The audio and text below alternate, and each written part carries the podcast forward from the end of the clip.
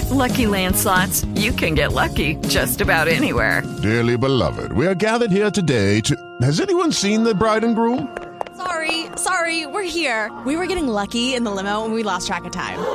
No, Lucky Land Casino, with cash prizes that add up quicker than a guest registry. In that case, I pronounce you lucky. Play for free at LuckyLandSlots.com. Daily bonuses are waiting. No purchase necessary. Void where prohibited by law. 18 plus. Terms and conditions apply. See website for details. What's that noise? Popcorn. You making popcorn? Uh huh. I only eat popcorn at the movies. Well, I'm getting ready to watch a video. Really? What? Oh, just some scary movie. You like scary movies? Uh huh. This is insane, you guys. Yo, this is sexy, man. Broadcasting live from the internet, it's Tuesday night, and this is the panelsonpages.com podcast with your host, Lee Rodriguez, At the end of the day, babies are terrible people, and I'm not sorry for saying it. Jason Knize, Motherfucker, I won best costume. Jose Guzman, Yeah, I know nothing about Firestorm except for his hat's always burning. and Kelly Harris. Boy, love, it appears we got a penis in the mail. I glued my fucking eyes shut. I just want to see all these Yelp reviews of Jose's jizz. oh, sorry, I knocked over the salt. Like you had anything better to do.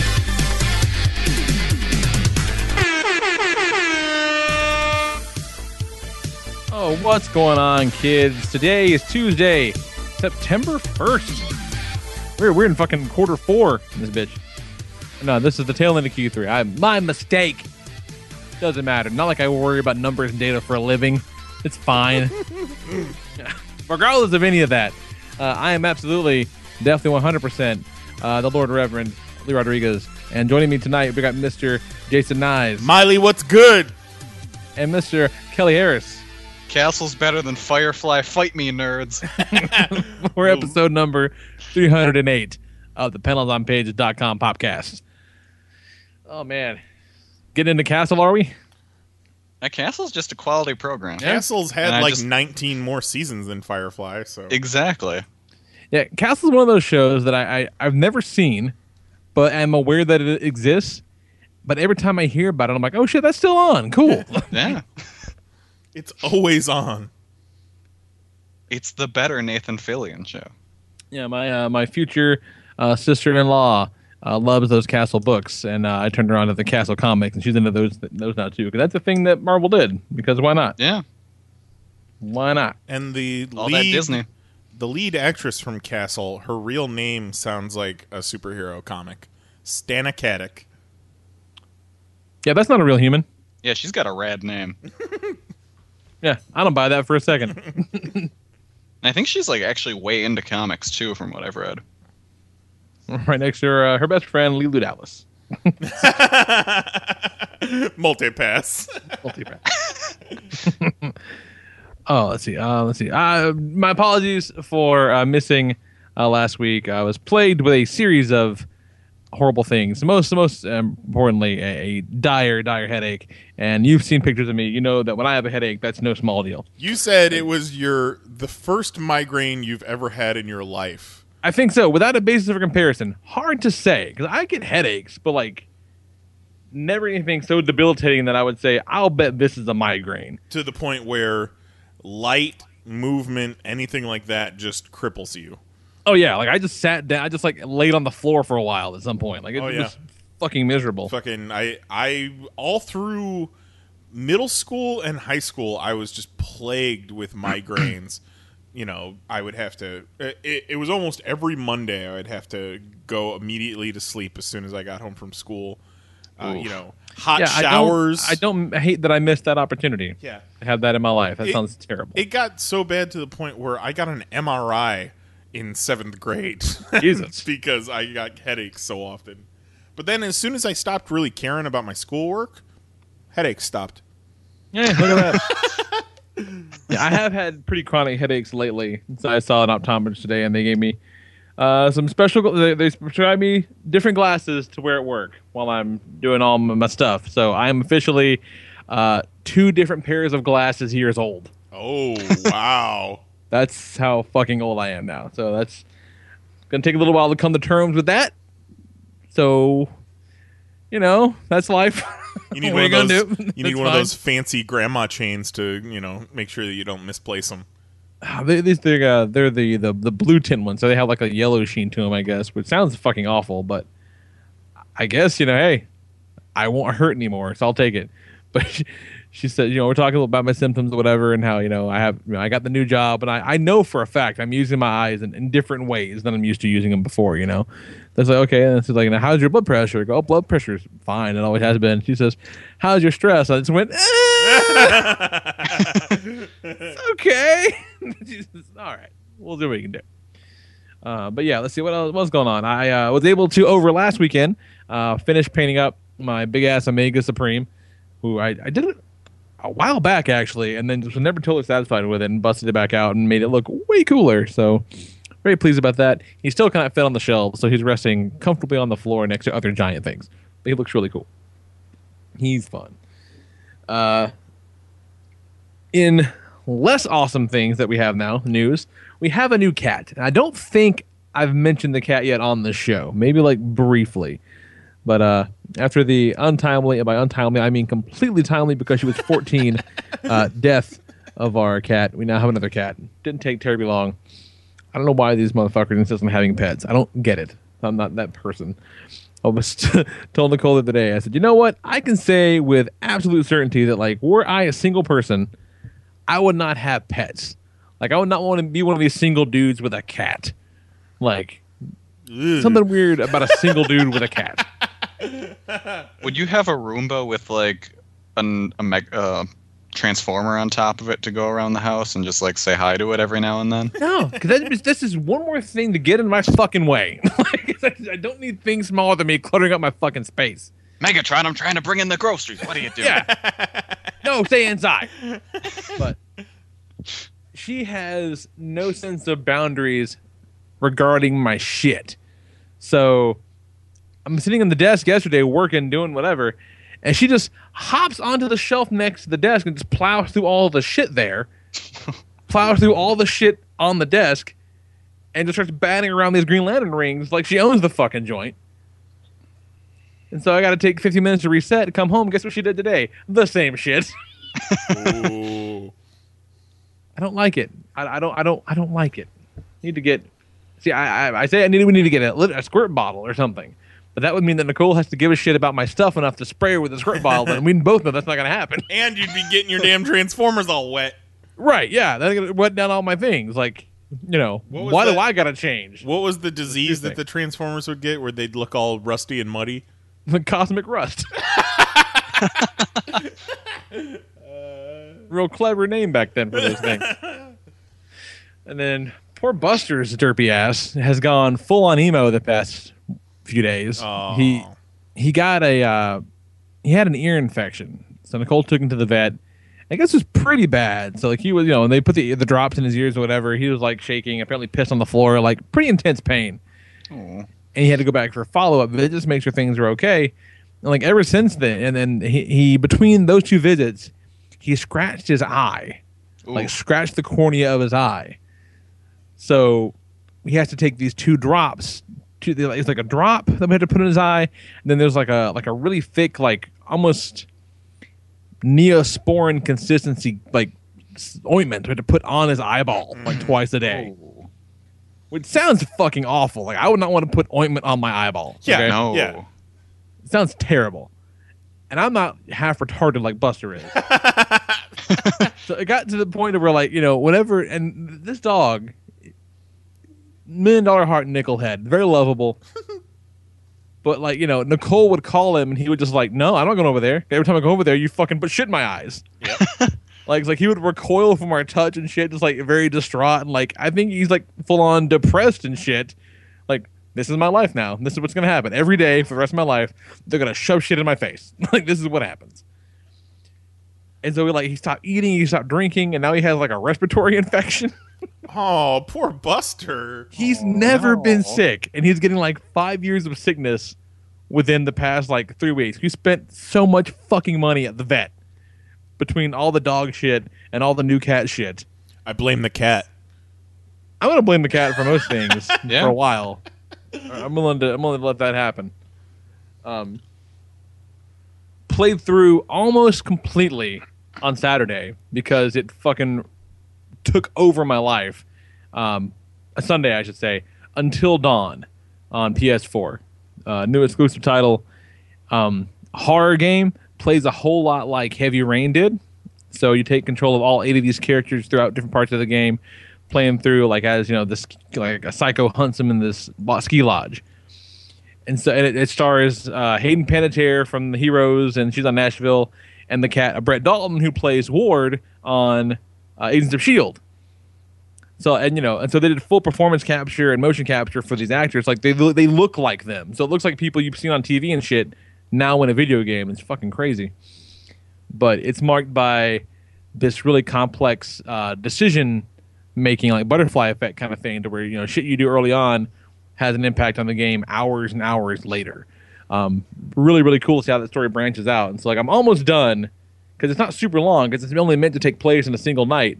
And unlike Arkham Knight, actually feels like it takes place during a single night. like, those Batman games, like, the sun is never going to rise in Gotham because what the fuck? Like, it, it's one of those weird things that I always kind of bug me about those games, where regardless of how much time you spend flying around doing shit, solving fucking Riddler puzzles, like, there's more than ten hours of plot. You know what I mean? Yeah, like, yeah, yeah, yeah.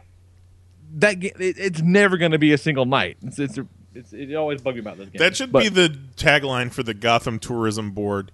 The sun never rises in Gotham. Never. Thank God for the Batman. but Until Dawn takes about 10, 11 hours. And like it, it proceeds in almost real time, you know? Uh, and so I'm almost finished the first time through, and I'm already planning to go back into it again and see who can I kill this time. like, because I killed a couple people totally by accident, but let's see if we can bring that body count up a little more next time.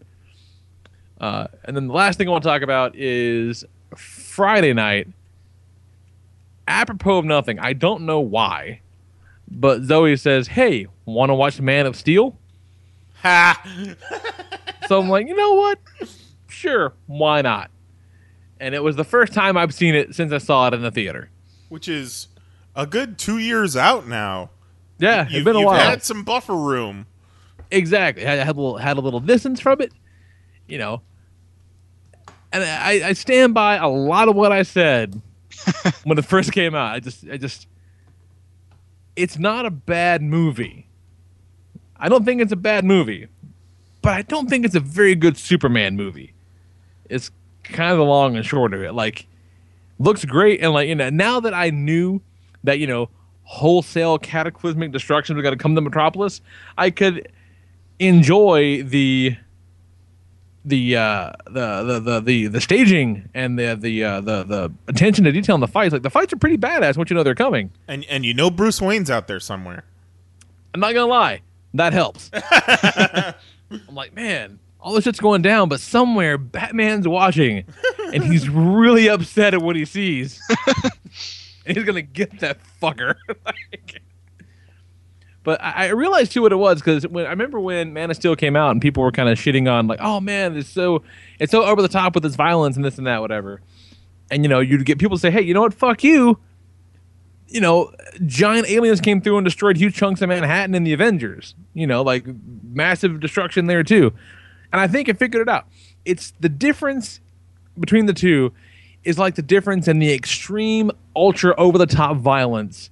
Say, like watching Kill Bill as Beatrice goes ape shit on the crazy 88 gang versus the crazy over the top ultra violence and the passion of the Christ.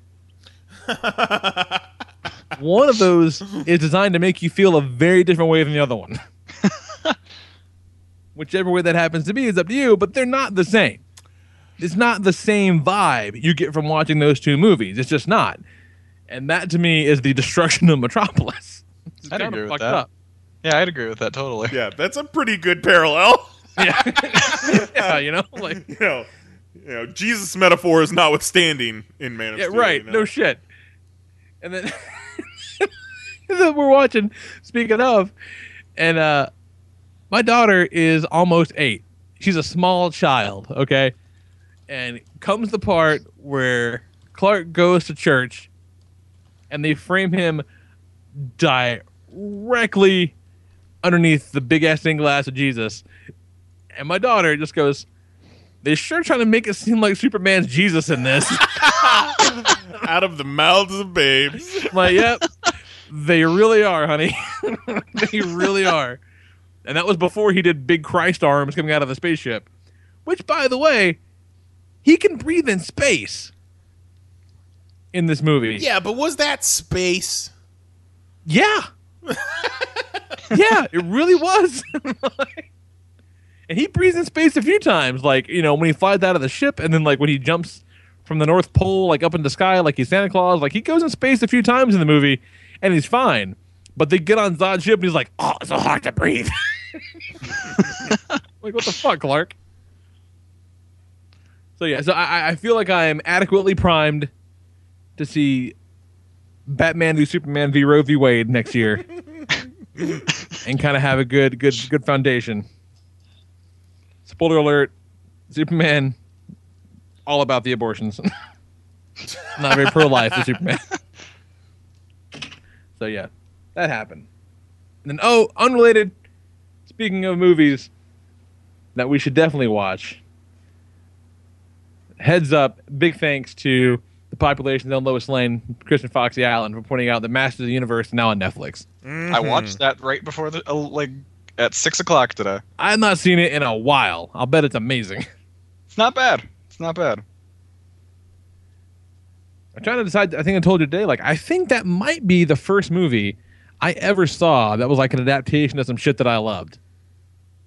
Like, I know it came out before the Turtles, but I, am trying to decide if I saw it before or after I saw Turtles. I know I didn't see it on the- theater. What about the Saw it on Transformers movie? What's that? What about the Transformers movie? I didn't see that until a little bit later. Oh.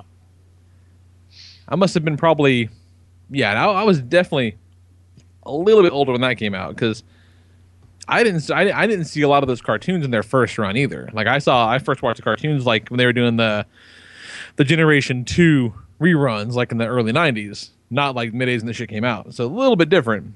But I, it was either Turtles or Masters of the Universe I saw first. Both of them would have been on video. It's just a matter of when. I don't know when for sure, but I remember the Ninja Turtles video cassette with that bright green tape. and It was awesome. What else is going? on? So, how was your Masters of the Universe experience, Kelly? I enjoyed it. I think it's a little longer than I would have liked. Had you seen it before? No, this is the first time I've ever seen it. And, but outside of that, I liked it a lot. And from what it it fits what I'd heard about it, where it's pretty much there's a lot of Kirby stuff in there. Like the cosmic key is a mother box, pretty much. Shit, I guess it is. Yeah, no, the, and the, I I did some I read up on it, and the director pretty much wanted to fill up this movie full of like Jack Kirby stuff. That's kind of cool. Well, it was it was originally supposed to be a New Gods movie, and then uh, I I forget how it how it switched. But originally, the guy was wanting to do a Jack Kirby New Gods movie, and something changed, and and he got the job to do Masters of the Universe, and he was like, "Well, fuck it, I'll just make this the New Gods movie." And it fits a lot. Like there's a lot of stuff in there. Like Skeletor is totally Darkseid. Son of a bitch, he is. Look at that. and then Juggalo John in the chat says, "Do you see the video where you try to say Masters of the Universe and Avengers One are the same plot?" I would not say that, that. I would say that Masters of the Universe and Thor have the same plot. Yeah, I don't think Avengers. Hmm. Yeah, so I give you Thor, yeah, because you got you got your, your Dolph Lundgren and your young new ballad Courteney Cox in the role of Jane Foster. So I, I can Well, definitely see kind one. of. I mean, they're not really love interests, but No, not really. No. but it's it's it's where you're wanting a movie set in Eternia, but you get fucking shipped away to Earth. and have You want a movie Yeah, with Eternia, another- and you want Orko, and not that fucking troll thing. yeah. I was expecting them to call him Orko, and then he wasn't, and I was like, what the fuck is this guy doing? But yeah, it, when they well, hopefully, if they ever do make another Masters of the Universe movie, they never come to Earth. Right. Yeah. You- Yeah, there's no reason for them to come to Earth. time. Yeah. I've realized if I was born 10 years earlier or 10 years later, I would probably be way into Masters of the Universe. Because in the 80s, I would have had, you know, the original stuff, and in the oh 2000s, I would have had the revamp where they came back on TV and had a whole bunch of new rad toys. Yeah, I hate that I missed out on those toys and they were available because now they're super expensive. Yeah, they are, and they're awesome. Yeah, they're really great. If if if I would have been born in one of those two eras when He-Man was big, I it would probably be my favorite thing. He Man's cool. That's why I mean, I'm really enjoying uh, Kaptara, Zdarsky's book. yeah, it's Because- totally a Masters of the Universe book. It's just batshit crazy Masters of the Universe, and that's awesome. that makes me very happy. One of my favorite smells in Earth in I'm, I'm, history I'm with you. I'm listening. is the smell me. is the smell of He-Man toys. Like I I will remember the smell of He-Man toys more than I remember actually playing with the toys. And every so often, I'll just be walking around somewhere and I'll just get a whiff in the air and be like smells like He-Man toys in here. I don't remember the smell of He-Man toys at all. That doesn't ring a bell, but I do remember the very distinctive feel of Yeah. like Moss Man. yep. And they did a handful of figures where they coated them in like this this like really fine grained felt. Yep. And I'll never forget that feeling. And also how no other toy I ever had as a child had to I had the risk of getting filthy. because fucking no bullshit. A year in, that that Moss Man figure had just blotches of shit stained on him. like, fucking gross. Uh, uh, looking at Wikipedia, it says the film itself was not intended to be literally a reworked, uh, reworked Fourth World, although the intent was to make the film a tribute to Jack Kirby, just a tribute to all his work, not just the Fourth World. So not New Gods, it was Fourth World. But I mean, that is pretty much the new God Okay, stuff. I, I have no frame of reference. It, it totally shows. If you know that going in, it totally shows. And I did stick around for the post-credits scene that I, I'm pretty sure I learned about on an episode of this show. yes. Oh yeah, I know it is until somebody mentioned it in the chat for this show. I, had no clue. What a Were post-credit scenes like a thing back then, or was they, or were they Not pioneers? really. Not really. Yeah, and uh, Skeletor, played by Frank Langella, who played Perry White in Man of Steel. No, Yes, same guy. no. Laurence Fishburne was Perry White. Oh shit, shit. Then I'm thinking um, Superman Returns. Superman Returns, Perry White. What are you thinking? Uh, Perry White from Superman Returns. Yeah. Okay. Yeah, I'm with you now. Yes. My bad, I've my almost bad. forgotten everything about Superman Returns. I think I've seen it one time, and that's it. But, wow, in my mind just now, I saw a scene with fucking Amy Adams, Lois Lane, and Frank Langella, Perry White, and I was like, oh yeah, yeah, that's right. Whoops. I've connected those synapses. Nothing's nothing's wrong here. It's fine. Oof. What else is going on, Kelly? Uh, not much. I on Monday had an article go up about a Dragon Ball Z fighting game that's coming out soon, and I played the demo on the 3DS, and it is rad as fuck. Yeah. And so I'm pretty much at peak Dragon Ball Z nostalgia right now. Yeah, I'm coming. I'm coming down off my uh, my wave. It comes in. It ebbs and flows for me, and I'm I'm ebbing right now. Yeah, because of that game and how many fucking characters there are and how many I don't know who the hell they are. Because there's like 24 playable main fighters and 80 some odd Jesus Christ! supporting fighters. And there's a bunch of those I don't know, and I'm guessing they're from the movies. Gotta be. Yeah. So I'm starting to go through all of the movies because I'd only seen Cooler's Revenge and then Resurrection F. None of the others I've seen.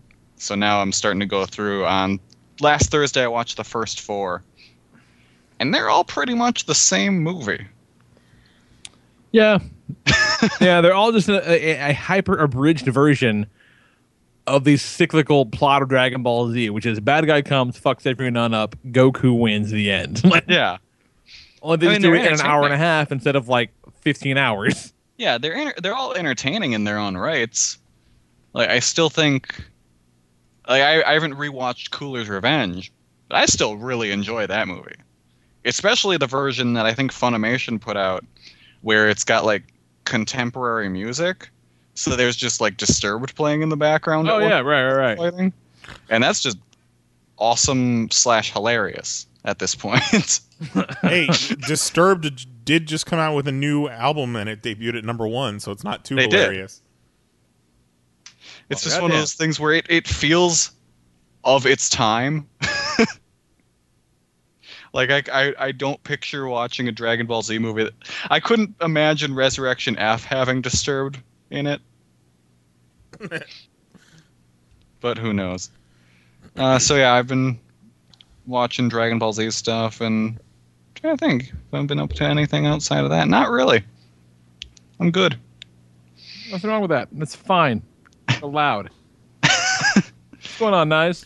Well, last week uh, you weren't here, Lee, but I mentioned that Mary had two job interviews last week. One at a uh, local Orlando um, web development company, and then another with Booking.com in fucking Amsterdam. Jesus Christ. Yeah, uh, which Amsterdam is. She she dreams of moving to Amsterdam one day, so that was a that was a big plus for her. So uh, I'd like uh, I I asked for the population to send good vibes out to her, and it worked because Friday, as she's leaving her current shit job, uh, she got the call. She got an email that that the uh, web company offered her a job. So she's got a new job, which is cool. Goddamn right. uh, I'll get back to that in a second. So to celebrate her new job uh, Friday night, I was like, let's watch anything in the world you want to watch. It's going to be a fantastic lady night. So she picks the Beverly Hillbillies movie because apparently that was uh, one of her family's favorite movies to watch as a kid. And because Lily Tomlin's in that, once the Beverly Hillbillies movie was done, we watched 9 to 5. And boy, Nice. oh boy, oh boy, does Dolly Parton have enormous tits. oh, wow. Oh, Dolly Parton's in uh, the Beverly Hillbillies movie, too. I forgot to mention that. Just a Dolly Parton night. Dolly Parton, Lily Tomlin, uh, you know, back to back twofer. So that was cool. That's a fun movie. Uh, the Beverly Hillbillies came like at the tail end, kind of close to the tail end of that time when they were just making movies of every old TV show. Right. And it kind of had that same tone as the Brady Bunch movie did, where they were kind of like uh, fish out of water, and they they uh, kind of thrust them into contemporary L.A.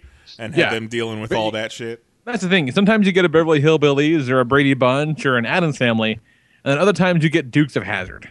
they just can't all oh be. God, that happened. Oh shit, I forgot about that. by the guys that did Super Troopers. That that movie should have been way better than it was. So that was our Friday night, and then uh, Saturday we're just sitting around talking, sitting around bullshitting, and I'm like, if you could watch anything in the world right now, what would you watch? And she says, Flight of the Navigator, and I said, Hell yeah, Flight of the Navigator! I fucking love that movie. For those of you that are not familiar with Flight of the Navigator, it was a Disney movie released in released in 1986. This kid gets abducted by aliens. Uh, he doesn't realize it and ends up eight years in the future, and everything has changed around. He, he he's been missing, presumed dead for eight years. His parents, his family is aged eight years. They don't know what the fuck happened to this kid and why he hasn't aged a day. So uh, NASA gets a hold of him, and uh, uh, parallel to this, NASA has found this alien ship. Yeah, I don't think I've seen this. And, I've oh, never seen this. I'm like, hell yeah. Then I'm like, wait, I've never seen this.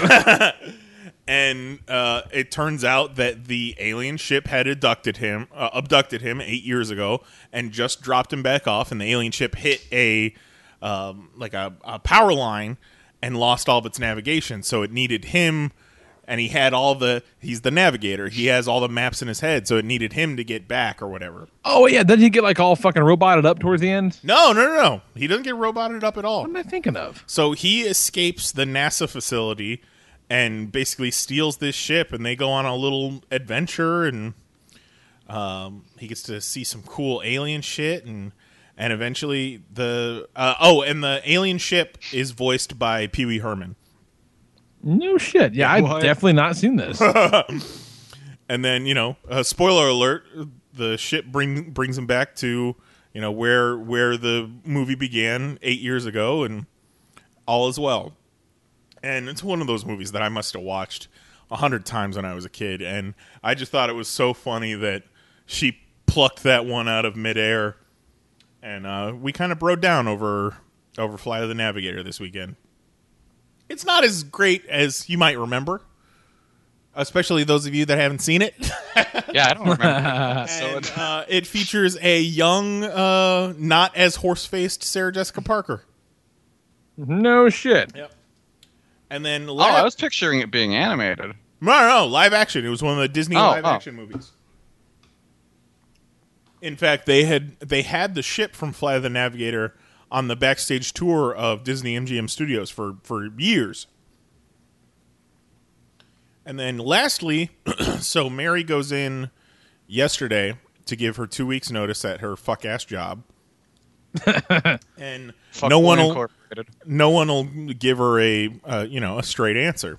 So by the end of the day, her her direct report tells her, "Yeah, we'll we'll keep you around." Whereas you know the trend has been if somebody gives their two weeks, this company says, "Fuck you, go away. We don't want you poisoning the well and letting everybody else know how shitty it is here and and uh, you know how the grass is greener on the other side."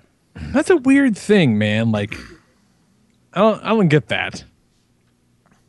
Yeah, well, We here at Fuckboy Inc. want to keep people from fraternizing. So they they basically told her yesterday before she left that you know they're going to keep her for the two weeks. So she gets a hold of her uh, new job and tell, tells them her new start time.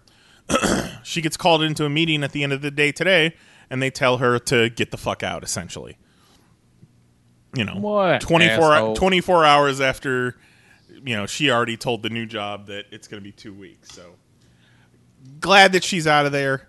Uh, I'm glad that she's going to be starting a new job where she's going to be basically doing uh, programming work, which is something that she's super excited about and and uh, uh, really talented in. Even though she's she's a, a novice, she's really good at it, and it's something that she's going to enjoy, and she's going to learn to grow from there. She's getting paid almost the, exactly the same starting out, and and she can only Nice. go up from there. Nice. So that's cool.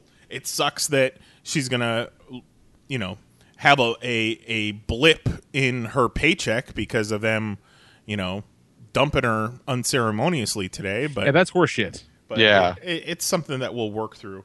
Uh, this she's been needing to leave this co- company for years, months, if not years.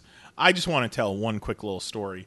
Uh, they do they do a lot of bullshit um, team building stuff. Like I I Ugh. I'm never really sure. Says, I'm not really sure what this company actually produces. I, I'm pretty sure it's just a vanity project for the uh, scumbag CEO to, you know, surround himself with hot women and and probably launder money, allegedly. Uh, I'm getting this, all this out on the podcast, so I don't do it publicly on social media. but uh, they did an Office Olympics, um, and at one point the CEO decides that it would be a cool idea to take the Office Olympic teams hostage because Uh, what? he's apparently never read a newspaper or read a history book or seen the news in history. Because uh, if if we all look back, uh, there indeed was an Olympic hostage crisis at one point. I believe it was 1980, where God. many people were murdered. Uh, uh, it's essentially what the whole movie Munich is based upon. Jesus Christ. So yeah, they had an Olympic hostage negotiation uh, go on. Uh, Office Olympics. That that's the type of company that she was working for. So That's awful. so fucking Fuckboy good doesn't care about history. They're making their own. good riddance. That's insane. Good God. Good for Mary for getting the fuck out of Dodge. Yeah. So she she she is absolutely stoked, and I'm stoked for her. You know, she's a pleasant person to be around to begin with. Uh, I can't wait to see what she's like when she's actually working at a job that she enjoys and and you know doesn't you know hate going to every day. So Hey, it makes a difference. Trust me. Good for her. I'm very happy for her. That's awesome. Death be to the to the to the fuckboy inks. what the hell do you want, Tito? oh, you know what time it is, Lee? That's right, Lee. Your favorite part of the year. God damn it. I think this is bullshit. I think there's no fucking way that it's already time for this. like it just stopped. No, sir. Like Mary this shit was just finished. Mary was crowned champion last December. it's true. Yeah. It's been nine whole months. Yep. I've had nine whole months to stew in second place. Oh, So it's Backley, the Pop Fantasy Football League, the league you hold uh, close to your heart. It's back. We just had our draft this past uh, Sunday. And uh, just to give you, Lee, this is just a little refresher. This is just for you because I know how much you love this stuff. I'm going to give you a quick rundown of the teams um, because, you know, some people's teams' names change. So, uh, the Brooklyn Dark Knights, that's my team, obviously. Uh, Turd Ferguson's, that's your buddy Goat's team. The reigning and defending champions, Papa John's Dippin' Sauce. Maddie's team. She she changed it from regrettable dick slips because she didn't think regrettable dick slips was st- was still timely. Right. Right. Good choice. I suggested something, but uh, I was going to change my name, but Knize talked me off that ledge. Um, What was Regrettable Dick Slips a reference to? I don't It- even remember. uh, remember when Yale Stewart got uh, busted? For Oh, yeah, yeah, yeah. dick Yeah, okay. And part of his, his apo- apology. Yeah, part of his apology, he he coined the phrase "regrettable dick slips." That's right. and Mr. Kelly Harris's team, uh, Milwaukee Super Kick Party. Too sweet me. Yes. speaking of Milwaukee, uh, speaking of Super Kick Party, I know uh, Kelly's seen it. I know Knize has seen it. But somebody link in the chat where Super Kick Party does the little thing with the uh, six-year-old and his uh, and his dad, Where they super kick the fuck out of that little where they kid. super kick the shit out of an eight-year-old. That's Oh man, that's gonna be every team this year. oh, the King of Trios. Just kicking you like your children. All right. Um, Mel's team is uh, you have been Chris Lead. Which I Uh, saw that and I thought that Kelly had changed his team I name. thought that. I thought the same, I thought the same thing. Uh, Knize' team, obviously the Gotham Rogues. oh god damn it! Julius Thomas is out. Fuck. Yeah, he's out three weeks, buddy. But you have a very good backup. Don't worry about it. You have an awesome backup, and uh, Delaney Walker. Oh, thank you. And most other most other teams, he'd be starting. So you're you're good there. Nice. Yeah, I drafted a Uh, fucking behemoth this year. So uh, Gino's team, the Mutopia X Men. Now, Gino should change his name to "I Quit the League After the Draft X Men" because, because that's the most Gino participates, and it's an automatic draft. So I use participates in quotes. Uh, Jose's team, Los Tres Savages. That's Jose's attempt at speaking Spanish. Good for Jose, getting to his roots. uh, Mel's team, the Shelbyville Sharks, and Mr. Jeremiah Vetter's team, the Inanimate Carbon Rods. Did you say Mel's team is the Shelbyville Sharks? Hello? Did you say Mel's team is the Shelbyville Sharks? No, um, Sharks Matt's team. Scar- Okay, Matt's team. Gotcha, gotcha. and uh, Vetters is the Inanimate Carbon Rods. All right, so Lee, we had our draft this weekend. Now we tried something new this year, and it kind of didn't go the way I had planned. Was we we did keepers? Do you know what a keeper is, Lee? Um, I'm gonna take that as a no. I'm gonna take that as a no. Um, a Are they the keeper ones that is get the snitch? you get to keep you get to keep one person from your previous year's team. You like carry them over. The idea behind that is that you give up the comparable draft pick. So if you selected somebody in the fourth round, um, you then give up a fourth round draft pick if you want to keep that person. Oh no, sounds a lot like cheating to me. But anyway, it didn't go as planned because E ESPN kind of screwed me over. So I'll be looking into that as well. So what it did is instead kind of Are we made ever gonna have one of these things? You don't just bitch out ESPN. Like when are you gonna take some fucking responsibility? I seem to remember the same thing happening last year. You're like fucking ESPN like every week. No, no, you're wrong there. You're wrong there. Nothing happened with ESPN. I was in full control last year. Hashtag impeach Tito. Um, but big exciting year. I can't really pick a favorite.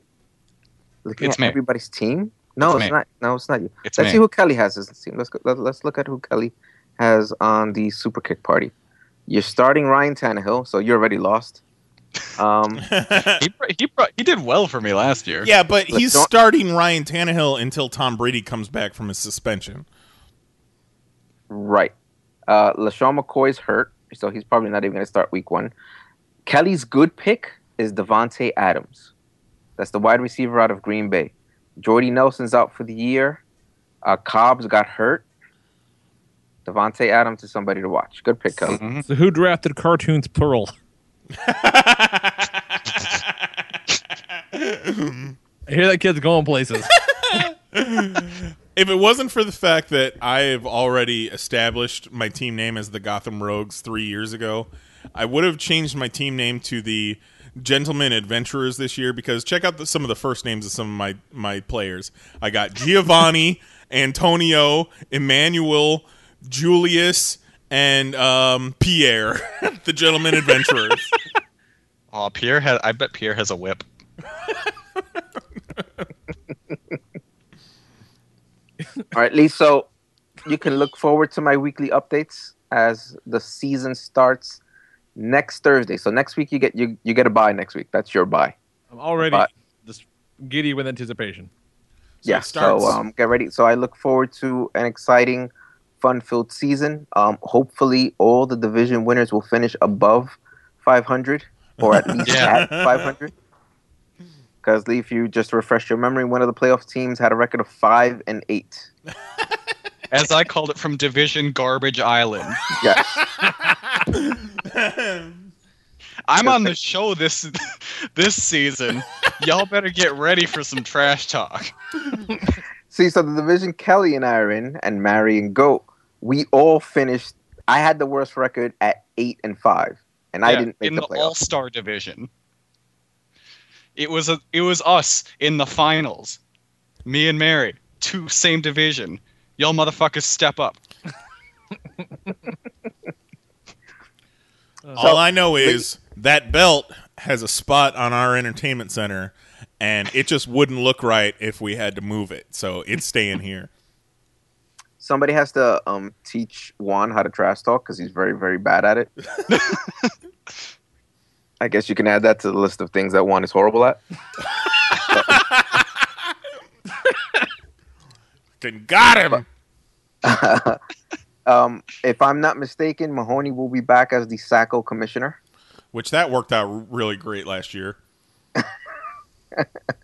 He didn't want to give up his kid. What do you want him to say? Did he at least put the beard in the box when he sent the uh, belt? No, there was no beard. See, that's Ooh. horseshit. You want Yeah. a kid, I guess, whatever, be a pussy about it. But you know, you gotta you gotta drop the beard. Please Yeah. don't. Please don't send me your beard. Send him Well- your beard. And Knize loves beards. for fans of the show, The League, uh, the la- uh, last season is going to be on Netflix. I think this week or next week, yes. Oh, cool.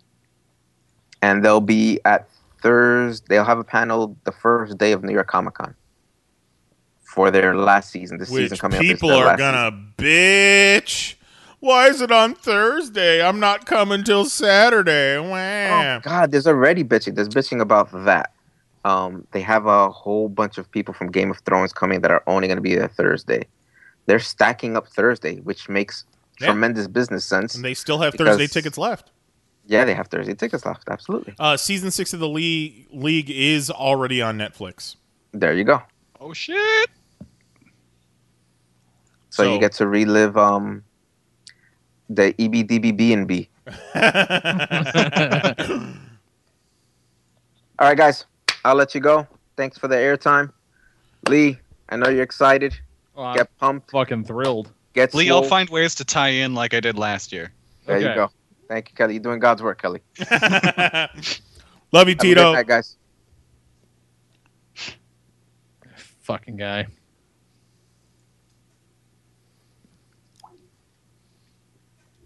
It never ends. I tell you what, he he he is he is a saint because if I were the commissioner of this fantasy football league, I would have quit years ago. fucking fantasy football day. I swear to God. Until go a couple weeks ago, I said, "Hey, you know, fucking Arrow is going to be at SummerSlam doing his thing. Why don't you fucking come over? We'll watch SummerSlam." He says, "Man, that sounds great, but I have my fantasy football draft." Like you fucking weirdo. I, I took off work an hour and a half early to do our draft. I. I had to cancel dinner plans with with my parents because of our football draft. well, that sounds awesome.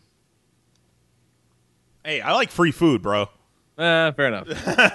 fair point. fair point. That uh, Stephen Amell brought brought the thunder. I I He feel did pretty damn good, Yeah, man. he did like, good. I Like, didn't watch I- the night up, but the next day I watched that part. You know, nothing else. And I see how he did, and he did fucking well. Like, I, I think it was you and Kelly, or m- maybe Tito too. You mentioned that he couldn't sell for shit, and he needs to work on his his facial expressions. But he he athletically, Oh, Flawless. athletically, it's great. yeah. You got that fucking CW pretty boy shape, man. They don't, they don't, they don't cast unattractive people on CW shows. you know They what's gotta be in funny shape. though? You know, you watch Arrow, and he takes his shirt off, and he looks like this fucking ripped, buff dude. But then you put him in the ring next to Stardust, one of the you know smaller wrestlers in the company, and he looks tiny.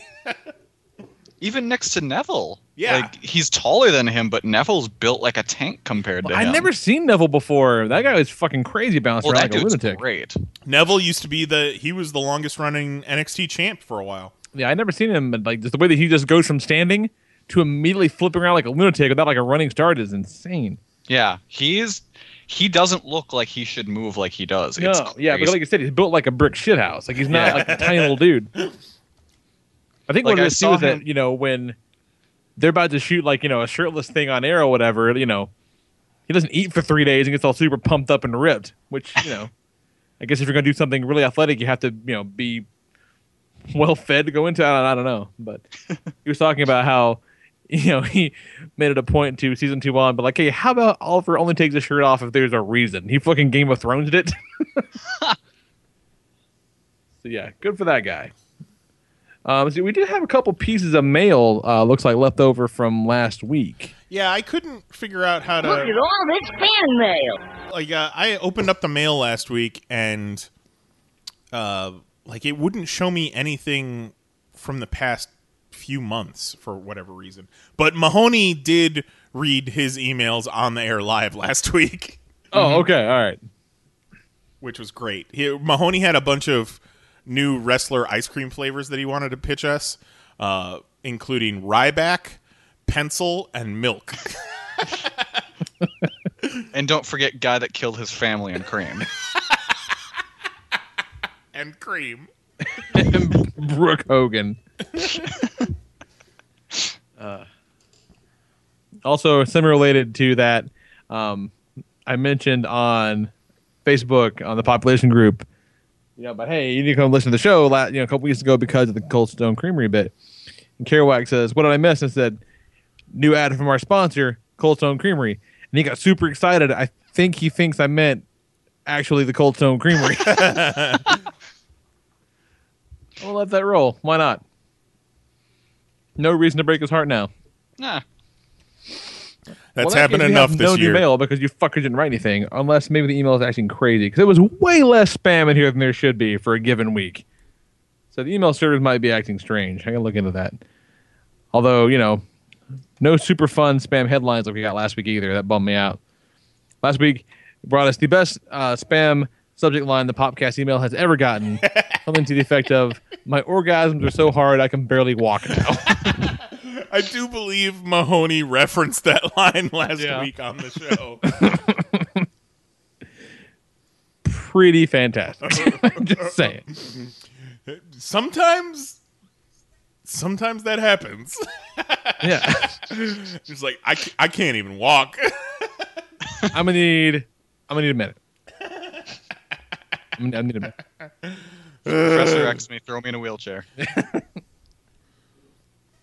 You just turn to Ric Flair. All of a sudden, you're flopping around the ground. You're like, "Woo!" That reminds me of Charlotte's shirt. It says, you know, I think it says if you do something, do it with flair. But I always in my head change it to if you're gonna have sex, do it with flair. I mean, if you're gonna do it anyway, And it's just Why Ric not? Flair on the back with his thumbs up, smiling. Have sex with my daughter. all right. So let's uh, let's take us a break then. And, oh uh, wait, don't have sex with Ric Flair's daughter. Do you guys hear about what happened to her husband?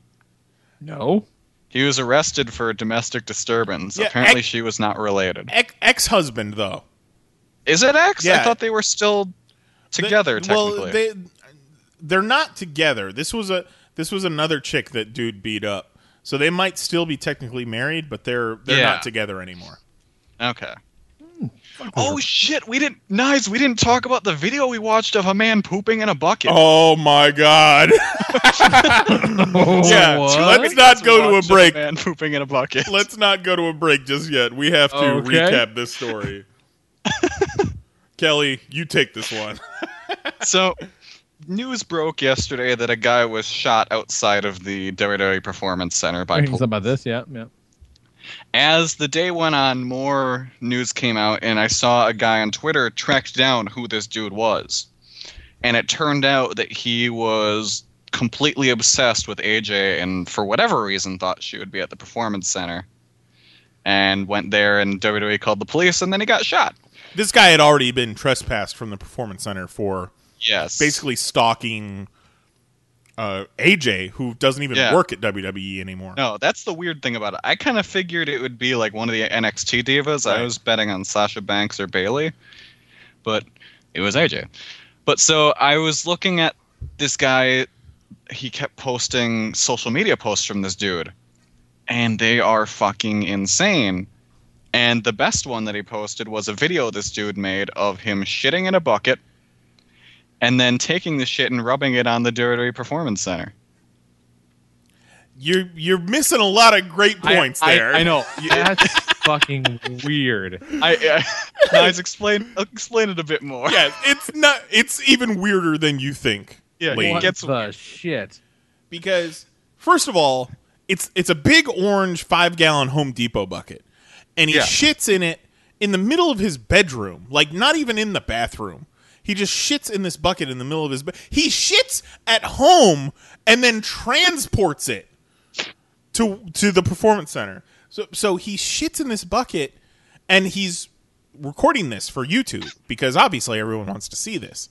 Yeah. And he so he has to show it to the camera. He has to show it to the camera. So instead of moving the camera, he lifts the bucket up and tilts it forward so that the camera can see the shit. And as he's tilting it forward, shit juice just pours out of the bucket No. into his bedroom. God damn it! so then he fucking gets to the performance center and he's got his bucket of shit and he pours a gallon of milk into it and then stirs it up and then just fucking splashes it on the front door of the performance center and then rubs the letters NWO on the door with with a rag with a shitty milky rag And then there's just bizarre like trance music playing in the background while he's doing this. Yes, yes. One of my observations was it's funny that even when you're shit smearingly insane, this guy still has basic video editing skills. And then Knize sends me another video. Yes. Which is He's how not- long was that? There was a Ghostbusters music video Six- he made because six minutes twenty three seconds. Ghostbusting Yeah, the music because this- video. yeah, this man is also obsessed with the Ghostbusters. The video starts out with him accosting Dan Aykroyd at a Crystal Head vodka signing. Dr. Uh, Raymond said, so I'm over here to uh, inform you about the World War III abduction. About it. All my paranormal sightings are I won't play the whole thing because it's unintelligible. It sounds like a nightmare. it is the type of video an insane person would make, and you know it's and it's there's all just about random like pictures of AJ shown in it. Dur- yeah. He he wants to be the new Ghostbuster, but then every so often he's got to throw out there, yeah, I fucking love AJ. and every so often, I wish YouTube had a frame by frame functionality because every so often there's like a Fight Club flash frame in there. I was like, what the fuck was that? I need to see that. and there's a bit in that video where he's he's like spiking up his grandma's hair. Yep. Yeah, because this guy was a hairdresser prior to going That's right, shit yeah, yeah. smearingly insane. I have no words. uh, I I thought that he got he got killed when he No, got shot. he's alive. See, they they should have they should have finished the job. like of of all the m- murders by police in the past two years, they That couldn't. dude survived. Yeah, the, this dude survives. Really, like nothing of value would have been lost. And you know, there's the whole discussion about you know ment- mental illness, especially with a lot of these shootings nowadays. You know, we need to take care of the mentally ill. Like this guy's clearly mentally ill. He needs medication. Well, very. But I do not think medication's going to help Not much. when you mix. Oh, there was another one. Uh, he's he's a Ghostbuster and he's al- also a ghost hunter. He went to Cassadaga. I, I watched way too many of this guy's videos. Well, I could, Uh, Fucking obviously. That video was 11 minutes long, Yeah. so I would just skip ahead every couple of minutes, and I couldn't figure out what it was about, and I didn't want to watch the whole thing. well, Cas- Cassadaga is a notorious location here in Central Florida that is known for ghosts and ghouls and, and devil worshiping and stuff like that. And it's a it's a cemetery. And apparently, there's a thing called the Devil's Chair, where if you leave a beer out, the devil will drink your beer. Kind of like you know leaving cookies and milk out for Santa Claus. but he says, no, you know what? Uh, well, he's a Ghostbuster, so he wants to quote unquote clog this portal to, uh, you know, the underworld. So what does he do? Shits in a bucket. Shits in a bucket, and instead of leaving a beer at the Devil's Chair, he decides to bring a Coca Cola and mix the Coca Cola with the bucket of shit because. I guess I don't I, I don't know if I'm overthinking it because this guy is insane, but maybe he he adds the liquid to the shit so that it'll spread farther. That's probably that's what I'm thinking. I've seen way too much of this guy's shit. I already feel like I have, and I've seen nothing. Yeah, I, we watched him poop in a bucket three times because he had to make up for that one time where he sh- where he dumped it out on his floor. Yeah. That's This is the type, of, he, and he's just obviously. I, I've written this guy's whole backstory in my brain. like he lives with his invalid grandmother, who probably gets disability, and that's you know where he how he survives. But she's so old and so frail that she doesn't realize what kind of fucking nut bar he is. So he's just running wild out in the streets, trying to attack wrestlers with knives and and spreading milk shit all over the place. Saying weird shit to Dan Aykroyd. and Dan Aykroyd is just like, "Oh yeah, yeah, yeah, I'll take down your information, buddy." Yeah, because he was trying to apply to be the new Ghostbuster. Poor Dan Aykroyd. Does he think Ghostbusters is a documentary? I think he might. I wouldn't put it past him. That's insane, dude. On- Once you And then there's sh- the loving tribute to Harold Ramis at the end of one of those videos. yes, yes, yes. The, it was one of the wasn't it the shitting video? I can't remember. Or the Ghostbusters, No, the Ghostbusters music video just tacked on a, an R.I.P. Harold Ramis onto the end of it. Jesus Christ. what the fuck? Internet. Internet. So that was what Knize and I did yesterday. Yeah, yeah. like I, Kelly tweeted, just saw a video of a guy shitting in the shitting in a bucket and then spreading it on the WWE Performance Center, and I immediately replied to him, "Link, please." and then I told my parents about it at dinner. It was after we ate though, so it's not so bad. What they have to say about it? Well, I first I brought up. Did you guys hear about the guy getting shot at the WWE Performance Center? And they listened to you know the radio, so they're like, yeah, or and they watched the news, so they're like, yeah, I heard about it. And I was like, okay, check this out. you ain't Imagine heard. your dad having like you know a moment with you as a grown ass man, going, "That boy ain't right." Oh, they know that, Say, God damn it, Jason. but I'm not shit smearing insane yet. wow. Yeah. No kidding. You've always got that going for you. Yep. Now I just picture you making a video and going to Mary's old job. Oh God, that's not the worst idea you ever had. Just rubbing white white makeup all over your face and dumping a bucket of shit out. Ugh. Let's take a break. I just don't. I don't even. I need to go shit in a toilet. nothing left. But yeah, enjoy this. We'll be back in a little bit. Um, yeah. No new ice cream for us this week, which kind of sucks. But you know, what, what, they can't all be stone cold weeks. Yeah, enjoy this. Love you. Bye. I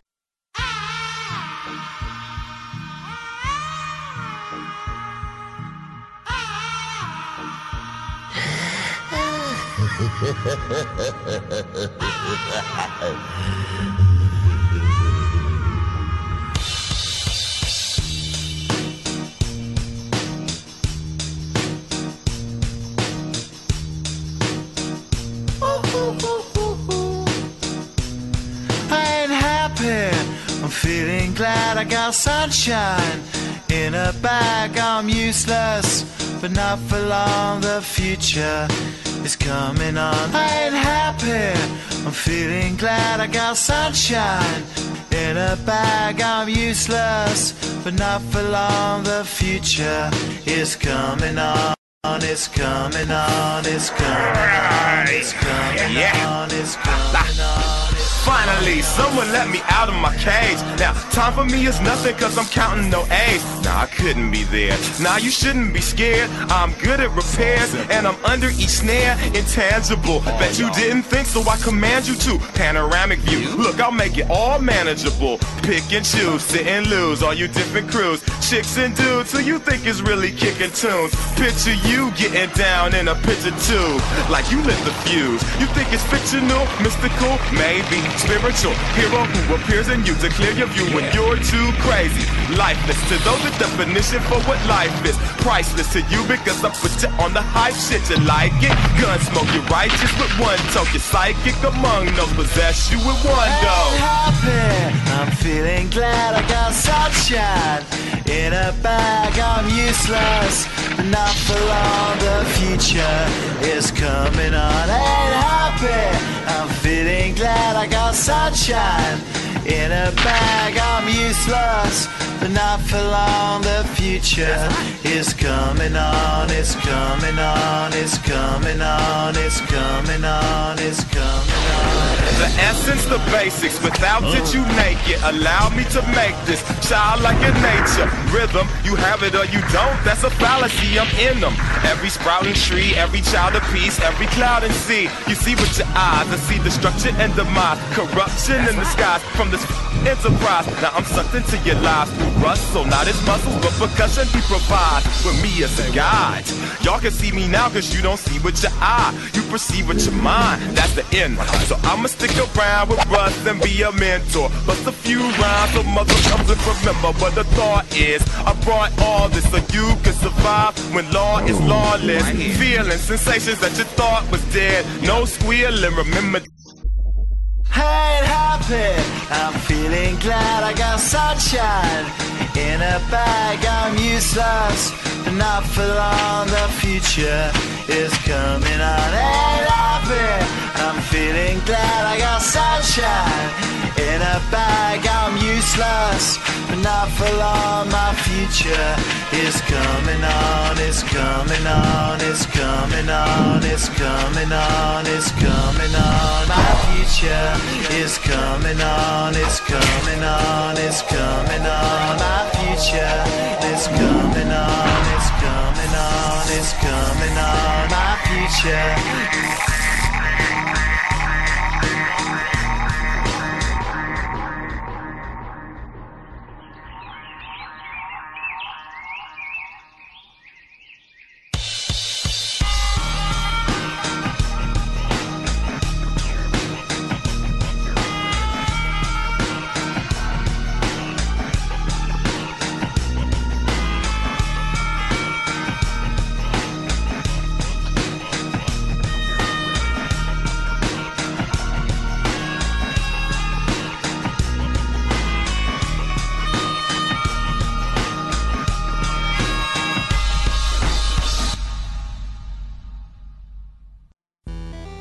RIPT Apparel is your one stop shop for limited edition t shirts featuring all the crap that you already like anyway. Every day you're going to see three new limited edition designs available only for 24 hours. That's just a single day. After that, they're gone forever. And uh, best yet, if you want to check them out, buy a little something, something, they're going to throw a little kickback to us, your folks, your friends here at the podcast. So go to panelsonpage.com, click that banner at the top of the page, or on the sidebar at pcn.panelsonpage.com, or you can just update your bookmark, check it on your phone every single morning. That's what I do. Uh, ripped, that's R I P T dot panelsonpages.com. T-shirts start at just 10 bucks and they'll kick us a little something every time. Help us keep the lights on, help us keep the podcast going, help us keep the site, site up, and gets you a pretty cool t-shirt, man. Cool swag, cool shirts, good people, good deals from your favorite podcast. So check it out. Ripped.panelsonpages.com. 24 hour limited edition t shirts that are pretty damn awesome. Check it out. And uh, now back to your regularly scheduled podcast.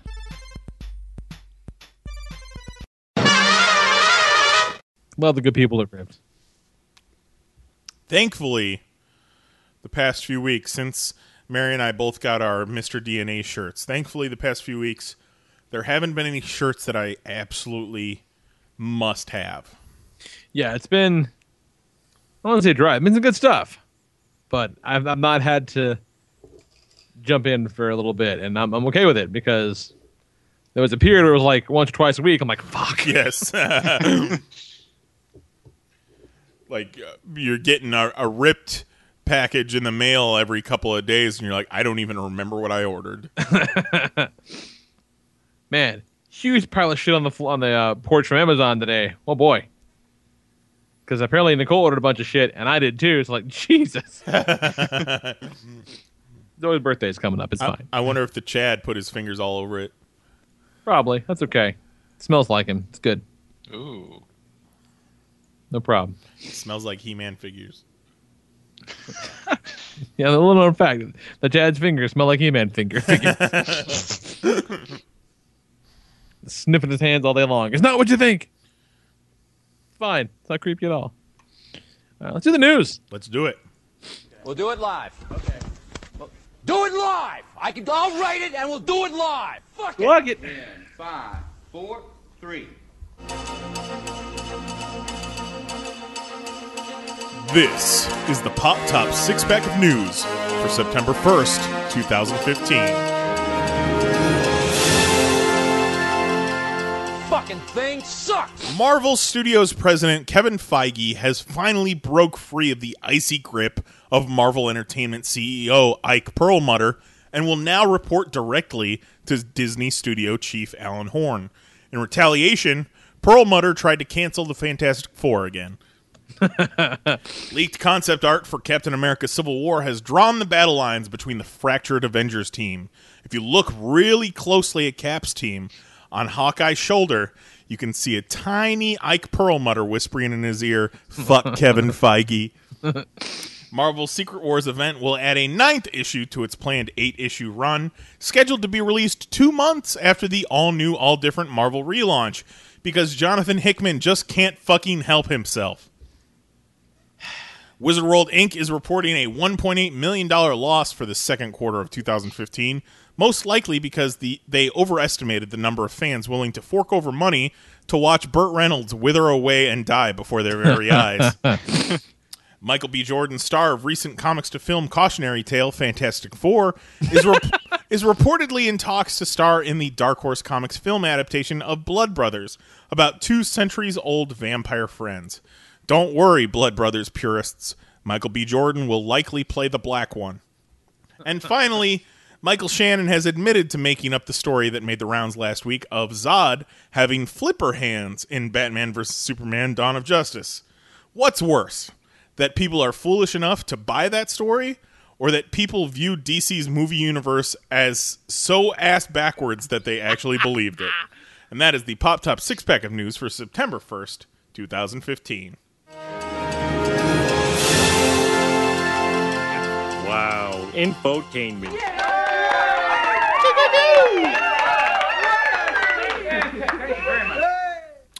So first up, uh, Marvel Studios president President Kevin Feige has essentially leapfrogged Marvel Entertainment CEO Ike Perlmutter and is now reporting directly to Disney. So uh, Feige and Marvel Studios no longer has to deal with Perlmutter's penny pinching. You know, Perlmutter uh, was the reason Robert Downey Jr. almost didn't return because they're trying to save some money and uh, this will hopefully give Feige a lot more freedom uh, as far as Phase Three and beyond goes.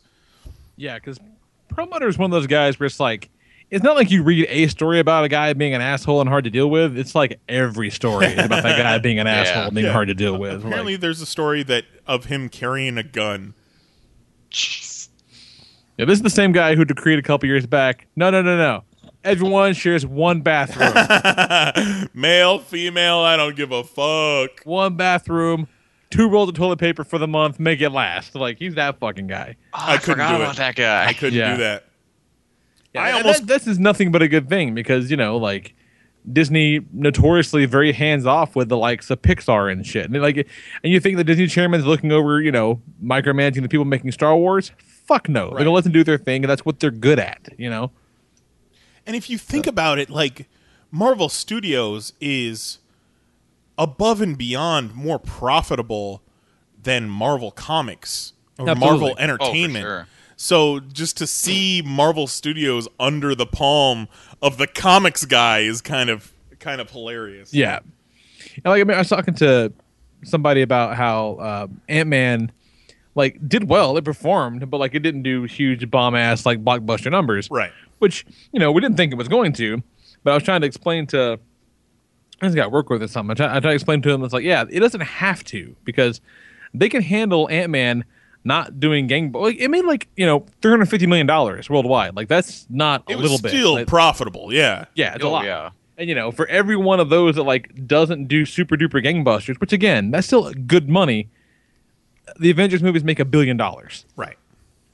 So, you know, they're still collectively, if you look at them at a unit, doing all right, you know? yeah, especially compared to, you know, when Thor and Captain America the First Avenger came out, they didn't do huge numbers, but then Avengers came out and then, you know, all the Iron Man movies do huge numbers. Guardians of the Galaxy was the biggest movie last year, so they, Mm-hmm. it's kind of a high watermark and when anything underperforms compared to that, it looks bad, but it's still good by any other standards. yeah, it's, uh, there's nothing, I don't think there's anybody that's unhappy with the way Ant Man True, performed. So not by a especially long with shit like you know Tomorrowland bombing as bad as it did, and Right. and you know Yeah. Disney's history of the Lone Ranger and John Carter and all that. Right. They're still doing Ant Man's still doing pretty good. fucking love that Man. So how good- long? good-ass movie. How long before we see uh, good old Ike get the get the get to stepping from Marvel? I'm amazed. Like, I don't know what he has on people the way he's still like there because again, he's notoriously like the problem of so many different things. Like he he's a has fucking nightmare. He has Walt Disney's frozen head. Yeah, I, I think he has Walt's head, and he knows where like all the bodies are buried.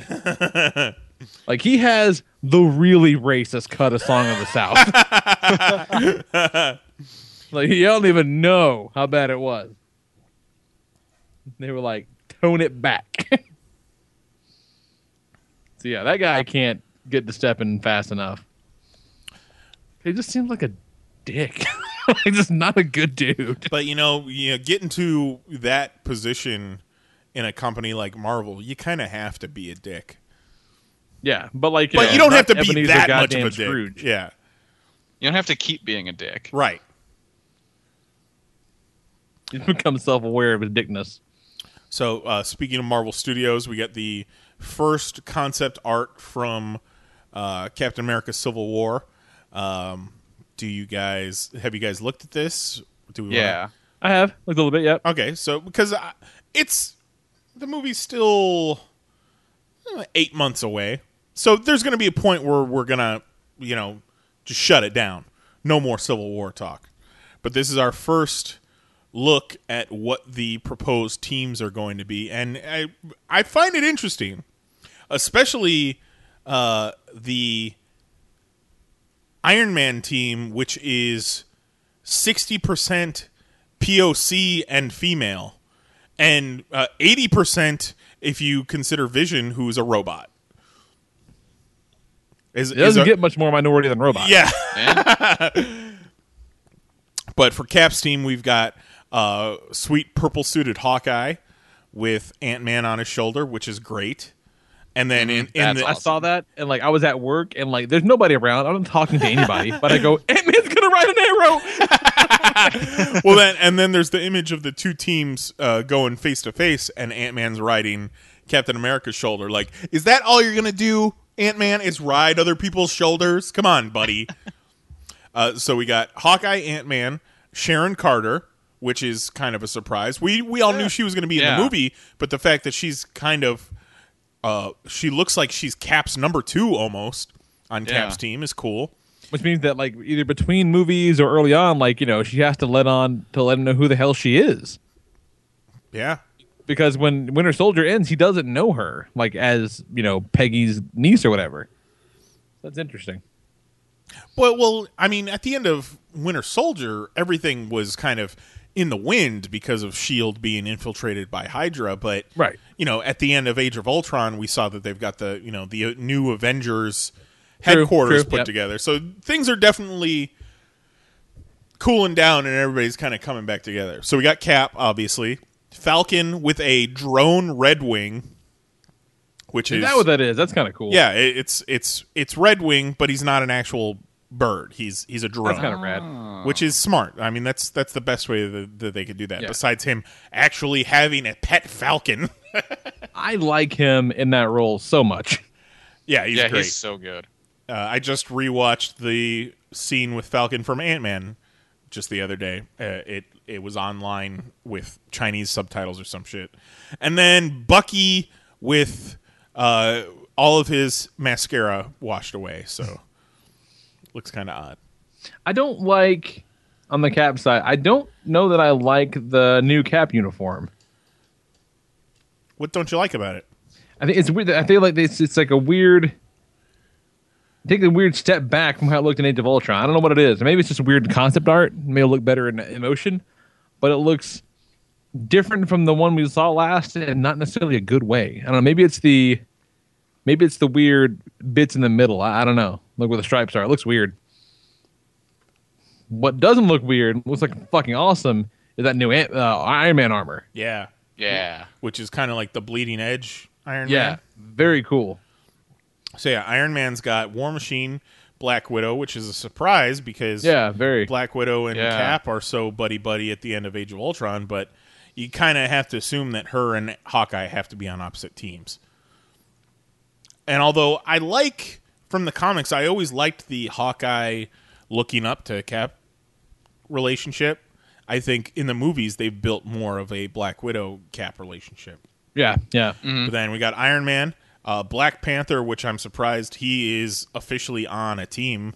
You know, they had always talked that he was going to kind of be in the middle of this whole thing. And then Vision. No Scarlet Witch, no Thor, no Hulk. Uh, who else is missing? That's a big one. I didn't even thought about Scarlet Witch not being there. Right. Uh, you know, because she was on the new Avengers team at the end of Age of Ultron. Which means either she won't be in it, that'd be kind of weird, or maybe you know they could always write her out as being doing something else. No, she's going to be in it. Yeah, right. Or they just maybe they're just not throwing all the fucking cards on the table, which I'm fine she, with. she and Thor go to hang out in Asgard for a while. Yeah, That'd That's cool. huge, man. That is a Buddy stuff. that's ten characters right there. Yeah. That's a lot.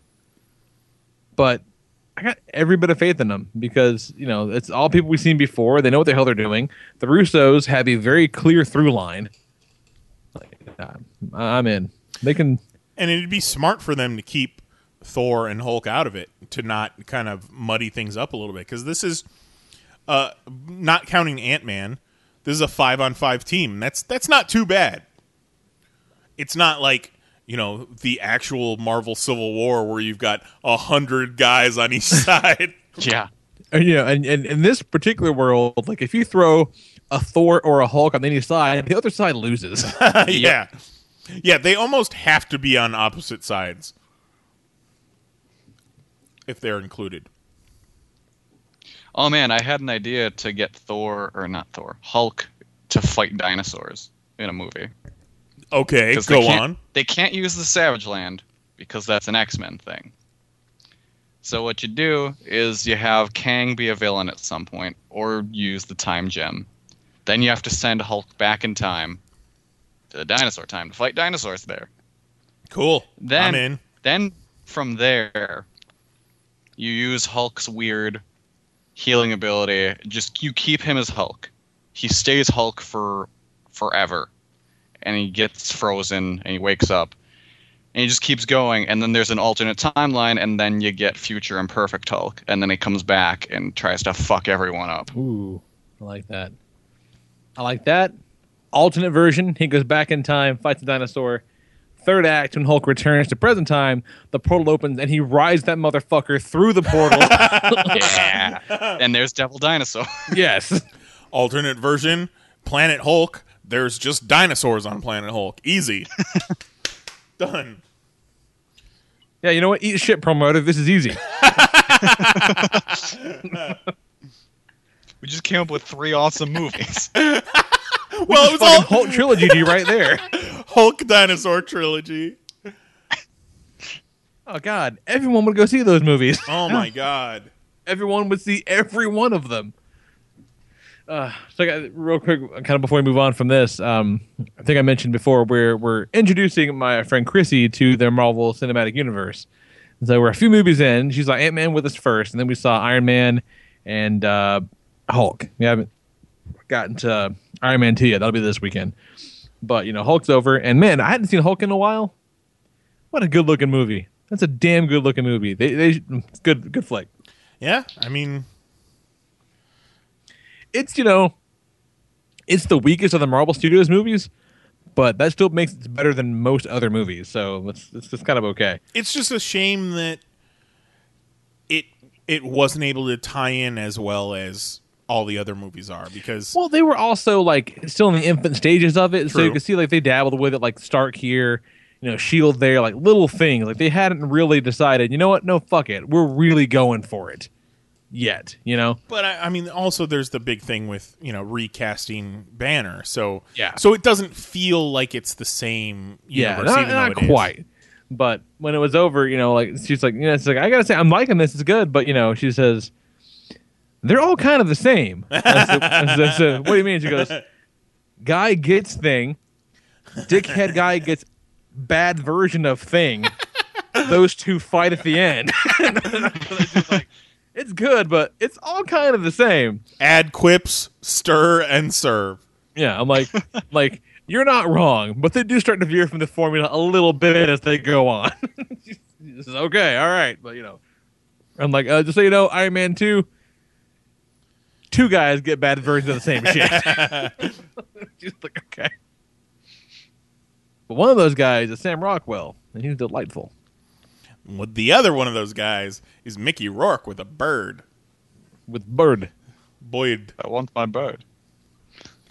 So next up, uh, Secret Wars is adding a ninth issue. God damn it. Which will come out two months after they have relaunched the all new, all different Marvel. Yeah, there's a whole lot about this story that's really upsetting. Why are they still making this comic? Shouldn't, they should be done with it. Yeah, because these books are going to start like next month. They're relaunching this shit next month, moving ahead eight months in time. Mm-hmm. Which I guess the fact that they're doing that means that, you know, they can do the Secret Wars however long they want to because the shit's not going to matter. I mean, although I guess there's, of, of course, there will be spoilers. Oh, yeah. You know, they're going to spoil the shit out of what happens in the Secret Wars. You know, so there's that part of it. It's been delayed already here, here and there. So you know, that's again one of the problems with having a big event book with one artist, with everything hinging on it, and if you have to add another issue, that just speaks volumes to the shit pacing of this thing. Yeah. You Like- could have taken out all of issue five. Yeah, know what All happened in issue five? Fucking nothing. I just Like, don't. Nothing happened. I don't understand how they can have a an event book like this with a finite number of issues and not know where each issue begins and ends. not only this finite, but but but you know, if the legend is to be believed, a story that's been cooking and planned for Right, years, right. Yeah. Like I mean, why years? Yeah, I mean, is part of it a cash grab? Because if it's not a cash grab, just make number eight a double issue. Well, they got to give him time to draw the fucking thing. you know, And the weird thing about it is, I could swear I saw Hickman say he finished up writing this like a month ago. So did they not realize that there was an issue, or did they just not announce until now that it was going to be an extra issue, or did they like split up his issue eight script into two issues? Kind of like The Hobbit. Yeah. either way, there's a lot about this that's really bullshitty. Uh, Marvel uh, Senior Vice President of Sales and Marketing, David Gabriel, says the extra issue will not affect any of the new launches as part of all new, all different Marvel. There might be a surprise or two left over from Battle World for fans in the final issues that haven't been revealed in all new, all different Marvel launches. could this be one of those things where it's just a little bit of Hickman Esad Ribic stuff and then a whole bunch of epilogues done by other creators? Well, if they do that, it makes even less sense because it's going to be you know into the relaunch. Yeah. Like I'd be, I, I'd be, I'd say yeah, probably, if it weren't for the fact that they were delaying it so much. Yeah, that it doesn't make sense. Because that, that's that's fairly common. Like you, know, you, you do Yeah. the thing, and then like you know the last ten pages are you know one page preview to the shit that's coming out. Like that's pretty par for the course. But you know, not two months in. You know, It's you know, I never thought I'd say that Marvel. I wish Marvel would throw more more artists on a book, but I kind of think they should throw more artists on a book. And you know what? Not for nothing. It does look amazing. Oh, it looks gorgeous. Like it It's really, probably really the does. best looking event book Marvel's done. And some of the best work of Esad Ribic's career. Yeah. I mean, it's amazing. But you know, But when it's hinging on fucking everything, you yeah, everything hinges on it. There's a lot of characters in it. So you know those pages aren't fast. No. And the way he draws, like he doesn't cut corners. Like, you know, he he full pencils everything. Like he's amazing. It looks great, you know. But the other side of that is you get the fucking AVX where every issue is someone else and it's very schizophrenic in the way that it looks. Yeah. You know, so I I appreciate wanting to have a singular voice, you know, but Yeah. Because what was the last event before this one? Was it Axis? yes. And And that had Axis looked like shit. And so I think maybe they just artists on that too, yeah. up for it. And even with the multiple artists, it looked like garbage. Yeah. And then they did Original Sin, which was all Deodato. And that looked great. Yeah, but that guy is a fucking inhuman Yeah, he's a ma- machine. like he draws like that so fast, it doesn't make any sense. yeah. Like it, it defies logic. Yeah, I think they kind of wanted to make up for Axis in terms of quality, and it's holding them back, and that really sucks. I, I kind of normally I can I push you know like just go with the creative team you started with, let them tell their story. But when it's a big event book like this, and you if you don't have it done way ahead of time, you almost need to have more than one artist working on And it. it just seemed like there's no vi- good reason for them not to have had it finished. Yeah. Or, you know, or just for an editor to step in and be like, you know, and again, not to rag on it, but hey, an editor to step in and say, issue five, we need to tighten that up because mm-hmm. nothing happens there. Let's move on. Let's bring, you know, bring some shit in because really nothing happened. No, it was just recapping New Avengers. Yeah. Like five issues in, they recap what happened before. That's fucking weird. Like, Yeah. It's really, really strange. I feel like the delay and the adding the extra issue wouldn't be such a big deal if it weren't for the fact that they're relaunching in October, which is Exactly. th- that's what this was whole. It was all leading up to. Secret Wars is supposed to change the whole Marvel universe, and then they're- Everything ends, they're- everything ends, everything and then they're. Yeah. starting new, and to have that overlap is just that's bush league shit right there. It really is. I mean, say what you will about the new 52 and Flashpoint, but, you know, that shit was tight. Yeah. like Yeah. got that shit out. They they got it. They're like, you know what?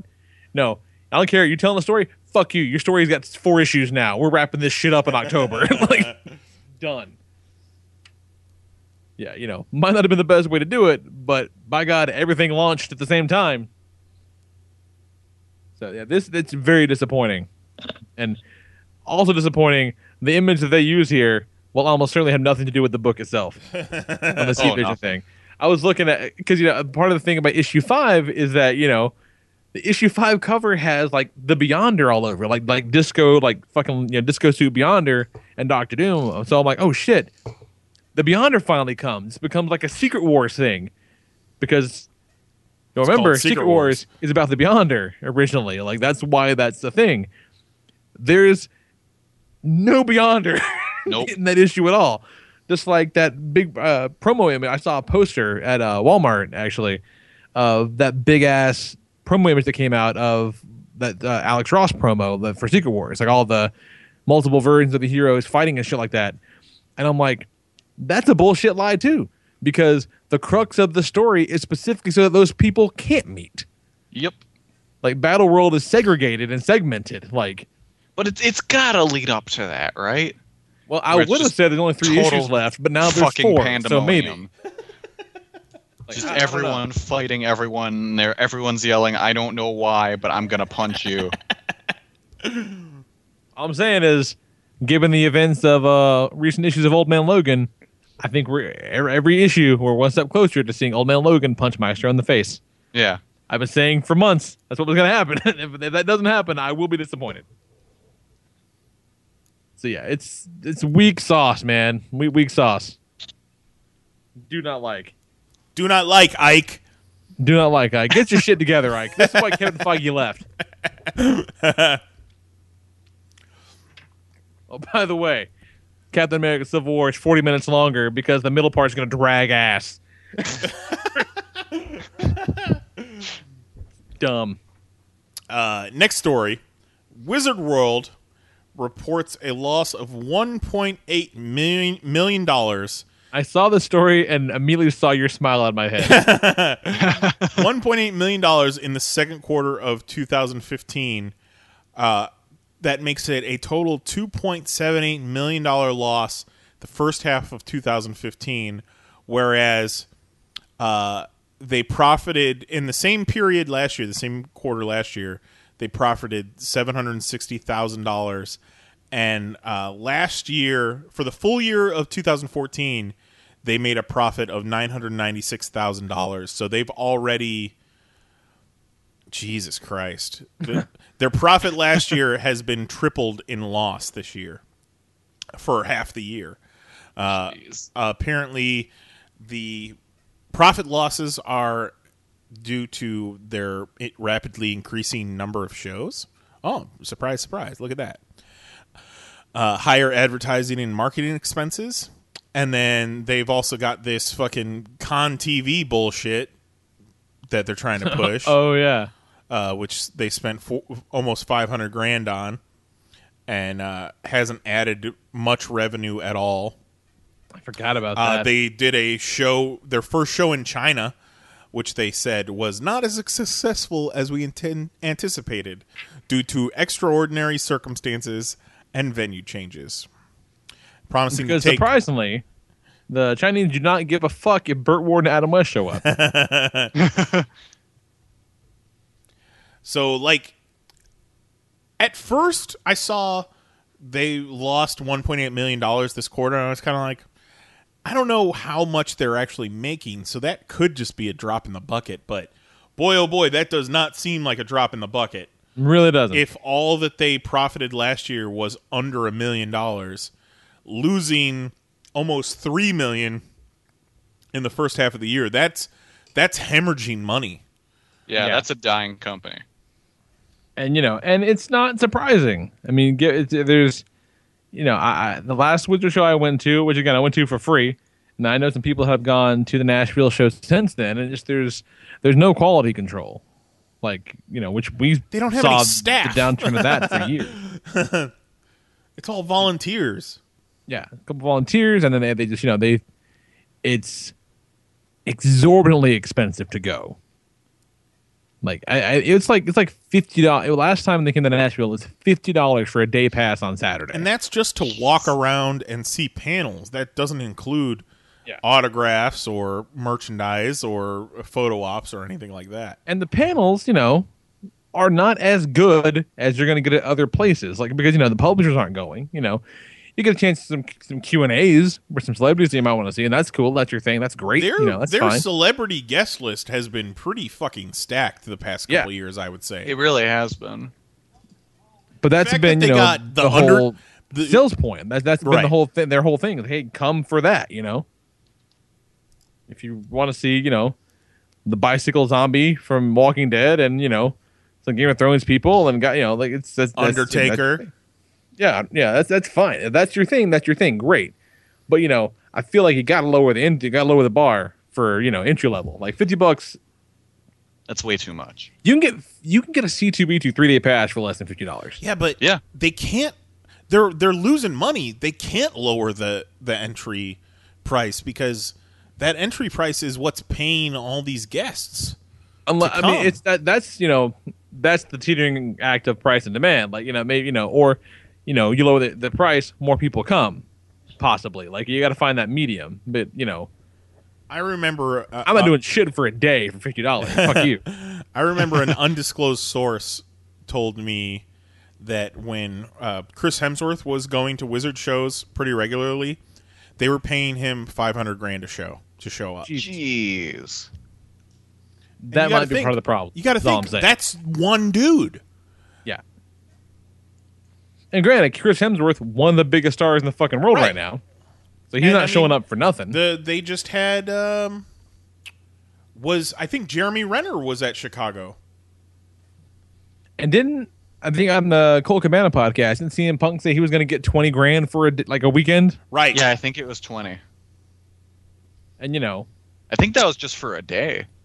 it might have been, and that's one dude, Yeah. you know?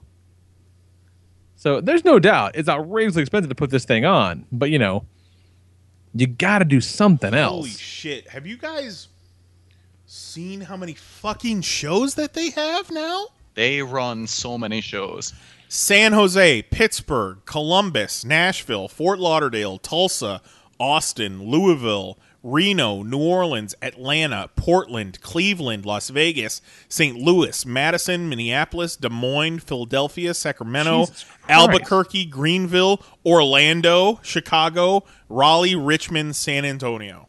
Good God. yeah, it's insane. if that's not That's 27 shows. If that's not the definition of spreading too thin, I don't know what is, man. Jesus Christ. Des Moines. Greenville. Greenville, North Carolina? Madison. yeah, yeah, they did the Madison show. I think that was like two weekends ago. Yeah. And surprisingly, I will say, at work, it did slow us down. We were noticeably less busy compared to other weekends because of Wizard World. Raleigh, Richmond, and San Antonio TBD. so we got them. But uh, you know what? Outside of you know, say Orlando and Chicago, they're almost all of these are avoiding other huge shows. Like you don't you didn't hear a New York show on here. You didn't hear a San Diego show. There's no Boston. There's no uh, Salt Lake City. You know, they're they're finding these niche markets and kind of taking over and, and being the Comic Con for that area. But also, like, if you look, man, holy shit, this is crazy. Uh, San Jose, September 4th, 5th, and 6th. Pittsburgh, the 11th, 12th, and 13th. Columbus, the 18th, 19th, 20th. It's literally every weekend. Every weekend they're doing a show. Yeah. It's just And too much.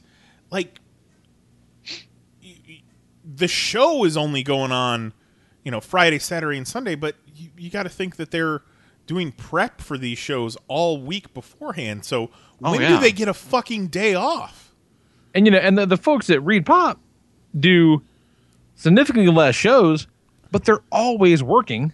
Yes. Always planning to make the next show, you know, as big and as great as they possibly can. And like all that work, and those are the shows they put on, and they have months to plan each one. How the fuck do they expect to have any kind? to- How do you, how do you not run yourself dry if you're doing this shit every weekend? Granted, Garrett's a busy boy. considerably smaller scale, but still. Jesus. This San Jose show, the guest list isn't that great. Bruce Campbell, WWE Diva Paige, WWE superstar Roman Reigns, uh, Brett Dalton from Agents of S.H.I.E.L.D., Scott Wolf from Party of Five. You got Michael Cudlitz, Emily Kinney from Walking Dead, Josh McDermitt from Walking Dead, Jason David Frank, of course, James Marsters, of course. Rooker, they've got a great relationship with Rooker. That's that's nuts. Dean Cain, Lou Ferrigno, but I don't I don't think any blockbuster guests there. What would be their next big show? I would Well, in Nashville, both Tom Wopat and John Schneider are coming. uh, Pittsburgh has David Duchovny, Shatner, Dean Ambrose, Cudlitz, Paige, Ernie Hudson. So man, like Chicago is an anomaly as far as their huge guests go, I feel. Because, you know, that's one of their flagship shows is Chicago. So they they really you know, front weight that thing with guests, but these other show shows the guest list isn't that impressive. Maybe they know they got to fucking cut back. Ooh boy. Woo boy, indeed. In the artist alley, you got you got you know, you got Greg Horn who goes to every fucking show in the world. Who when is the last time Greg Horn did a comic book? Been a hot minute. Has but how, he's going to all these fucking Wizard shows. Oh, He's right. supposed to draw. Like Harvey Tolibao is going to be in Nashville.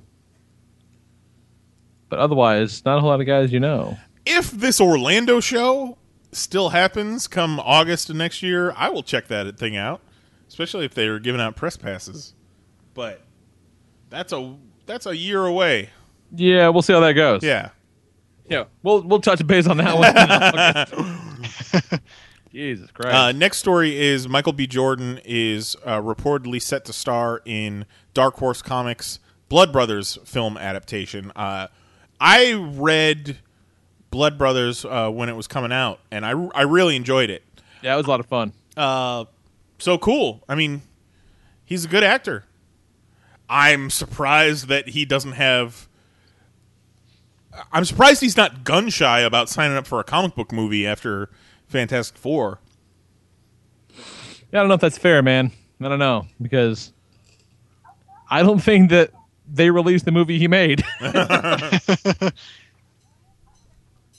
yeah, and Blood Brother is a very different creature. That sounds like fun. Yeah, it- that could be a really fun movie. And well, not- it was like three issue miniseries, really tie in and out, like just Yeah. really, really good. And not It was a lot weighed of fun. down by you know sixty years of continuity and expectation, and you know some young uh, hotshot director isn't going to come in, come on to Blood Brothers and be like, okay, let's change this whole thing. Let's do a new take on Blood Brothers. Yeah, it's one of those things that ninety percent of the people that see it won't know it's a comic book. Right. Yeah. Yeah, just a fun vampire. And that's the thing; it, it was a lot of fun. Like it was a lot of fun. So I'm all for that. That's great.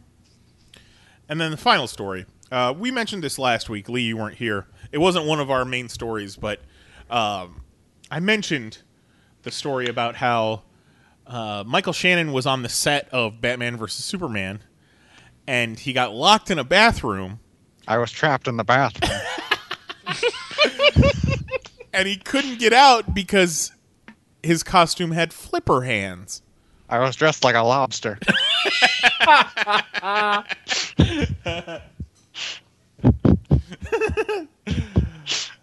Yeah, And we- we although had- to be fair, flipper hands might not be that unreasonable because two years later, those Phantom Zone pods are still suction cup dildos. yeah, They're clearly. suction cup dildos, and the hallway of the ship that Clark finds in the the iceberg, that hallway is lined with vaginas on both sides. I'm gonna have to Production produ- production designed by H.R. Giger. Very much that. Like I, I missed the doors the first time around, but like, you know, I'm like, like why why am I having these odd feelings about these doors? I'm like, oh wait, that's why. I am surprised I liked Man of Steel as much as I did, especially with them trotting out those suction cup dildos like in the first ten minutes. That's fucking ridiculous. Like I, I stepped out of my dildo ship and had to go pee. So Yeah. we talked about how Like no one looked at the sketch and said, "Hey man, that's a suction cup dildo." and you got ten of them there. yeah, go back to the drawing board on that one. We can't do that. So we talked about how we've seen Zod in the trailer for Batman vs Superman, and there's rumors that Zod, spoiler alert, might be uh, experimented on by maybe LexCorp, and possibly could turn into the movie version of Doomsday. I don't know how that can be possible because clearly Superman is the villain of this movie. But even with that explanation, it still does not explain Flipper Hands and why he would get locked in the bathroom. so Michael Shannon comes out this week and he says, Somebody was asking me about this in New York. Uh, I I guess asking him about Batman vs. Superman. Somebody was asking me about this in New York, and I made up some ridiculous bullshit answer about how my character Zod has flippers, and this went viral on the internet or something, and people have been asking me about that. That is so obviously a complete bullshit story, right? But people took it seriously. Yeah. You fucking assholes believed I dressed up like a dolphin and got trapped in the shitter. Uh, but then Shannon goes on to say, uh, it's a really awkward situation. I'm in the trailer for a movie that I didn't work on. So apparently he's only doing voice acting for Batman vs Superman. He wasn't ever actually on set. So he didn't even get locked in a bathroom. I believe that because after, you know, there there are scenes and shots in Man of Steel where the only thing that's real on the screen is Michael Shannon's face, mm-hmm. and as such, it looks like the fakest thing in the shot. because they did that thing where they like you know put him in pajamas and then like animated his armor over him, but not like how they did like they, when they when they do that with Iron Man, like they give him the chest piece, you know, so he has something to like you know look a little real around him. Right. But it looks like his head's floating around nothingness. It's weird. So he says, "I'm in a tra- I'm in the trailer for a movie that I didn't work on. The thing about the whole Krypton universe apparently is that even when you destroy them, they are ghosts. I went over and I did some voiceover stuff because it's like the, that ghost thing, but I don't know if I'm supposed to say that. That could be a lie too. right? Yeah. But then, oh, I'm spooky. I guess this story here doesn't have that little bit because he he does in in one of the quotes that I read, he does bring up Doomsday at one point, but I'm not I'm not seeing it here. Sorry, guys. Not a great shot. I dropped a picture in the chat. The angle's not great, so you can't quite see all the vagina doors, but you can see the hood. Oh yeah. Yeah, and from the front, they just look like Jojo O'Keeffe paintings. Pretty pretty hard to miss. Ah, Clark, you thought you killed me, but now I'm in your house watching you jerk off, and you can't do anything about it. uh, Ghost Zod. Spooky Ghost Zod. And that is the news. That is the news. Let's talk about comic books and get the fuck out of here. Go comics. Go. The problem with comic books is the ink comes off on your hands. Every time you turn a page, you have to wash your hands. Haven't gotten to everything this week yet uh, because New Sunstone came out, and that takes a lot of time because it's a big ass book, and it's really good, you guys. Really fucking good. This is uh, volume three, and this is the first time since volume one that the uh, next volume has not been solicited it right away. So I didn't know when the next one was coming, and that bums me the fuck out because I want to know when I get my next fix. But really cool stuff. It's just you know more of these people growing together and you know having their you know realizing that hey they might be a little gay for each other, and it's really cool watching that happen. And every so often they have crazy lesbian bondage sex. So you know there's that. And it all looks great, and the designs are awesome. It's fucking rad, man. This book's the shit, people. It's good times. If you're into ladies doing stuff to other ladies and just you know, it's funny. It's funny. It looks really good. And yeah, and we, we talked about this in the first volume came out. Like it's a really weird period for romance comics. Like the shit's, it's there. It's really good stuff. I, I quite enjoy it. Um, I did read Spider Woman number ten. Love the Spider Woman book. Uh, this one had the knees capped right out from under it, thanks to Secret Wars. Um, but it comes back with the same creative team two months before Secret Wars ends, so you can't really be too bad at it. And now she's pregnant, so Knize is excited. Yeah. Hey, Damn right. But I like to see uh, Porcupine get a little bit of redemption. Like the Porcupine saved the day, and that was kind of rad. I felt happy for him. It's pretty cool. Uh, Shield number nine. Um, it's front loaded with a story where Coulson meets Leonardo, because remember Hickman wrote that Shield book where Leonardo founded Shield. Because fuck you. So that happens, and then there's like another thing. Like the other half of the book is basically like the pilot for the new Howling Commandos book, which is Al Ewing and Stefano Caselli on this part, where they reanimate a LMD of Dum Dum Dugan to come back and lead this squad of monsters. But like it's like it's pissed off LMD Dugan, who like knows he's an LMD and gets super pissed off because like why didn't you just let me die? But they say that he died in 66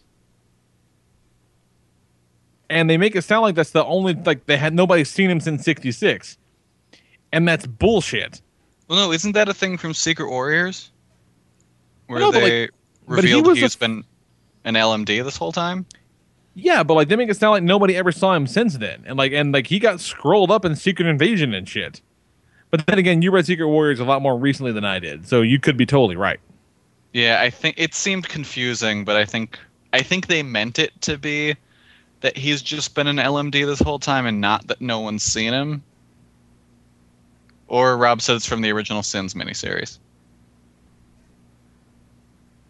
I don't know. Oh, you know, yeah, I did not read that part of the original sins because I only had so much that I had only so many fucks to give on that one.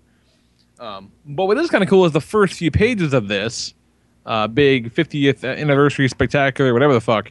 This is the entire reason I checked this book out. Yeah, is its new Kirby Steranko pages. I guess back when uh, when Kirby pitched Shield to Stan Lee as the auditor, the as the editor of Marvel, he like drew these couple of pages, like, hey, this is kind of what I want the book to be about. And you know, they turned it to Nick Fury and Shield, and then later on, Steranko came in and inked them. So you know, this is some of the first newly published Kirby art in God knows how long. This is pretty cool. You, you want to get me to read a book I don't read already? You tell me that there's going to be unreleased Kirby w- pencils that Jim Steranko inked. That's how you get me to read a comic. Yeah. Yeah, that's good size. Now, did did that? I feel like we may have talked about this years ago on the show. I could be wrong, but like, does anybody else here have memory of a Fantastic Four issue that was supposed to be? It was supposedly issue one hundred and seven of Fantastic Four. And that would have been written by Stan Lee, drawn by Jack Kirby. It's like the unreleased issue of Fantastic Four that they did, wherein the plan was to release it with Stan Lee doing his hokey Stan Lee bullshit dialogue on top of it, and then the same pencils with modern coloring of Mark Millar writing the dialogue on it. This was years ago. I think that happened. Yeah. I remember it being super hyped for it, but then I don't know that it ever came out. I want to say it did. I've never read it, so I, it might have not come out, but I I think it did. I'm glad that you remember it as a thing that was going to happen because I feel like I brought it up before and everybody looked at me like I had a dick growing out of my forehead. like I, Yeah, no, I know, I know what you're talking about. But yeah, now that you mention it, I don't know if it actually ever happened. Yeah, I would like to see that. 'Cause I, I always get a kick out of seeing, like, you know, old shit colored new waves. I always think that's pretty cool. I always think it's kind of fun to see. So I would like to see that. Like, fucking, you know, Richard Isanove coloring Kirby pencils. That'd be, that'd be Yeah. cool. Uh, let's see what else we got. Um, Old Man Logan number four continues to be the best of the Secret Wars tie-ins and what this whole fucking thing should have been in the first goddamn place. Mhm. Uh, so you got Old Man Logan and a She-Hulk. Who the fuck knows which one?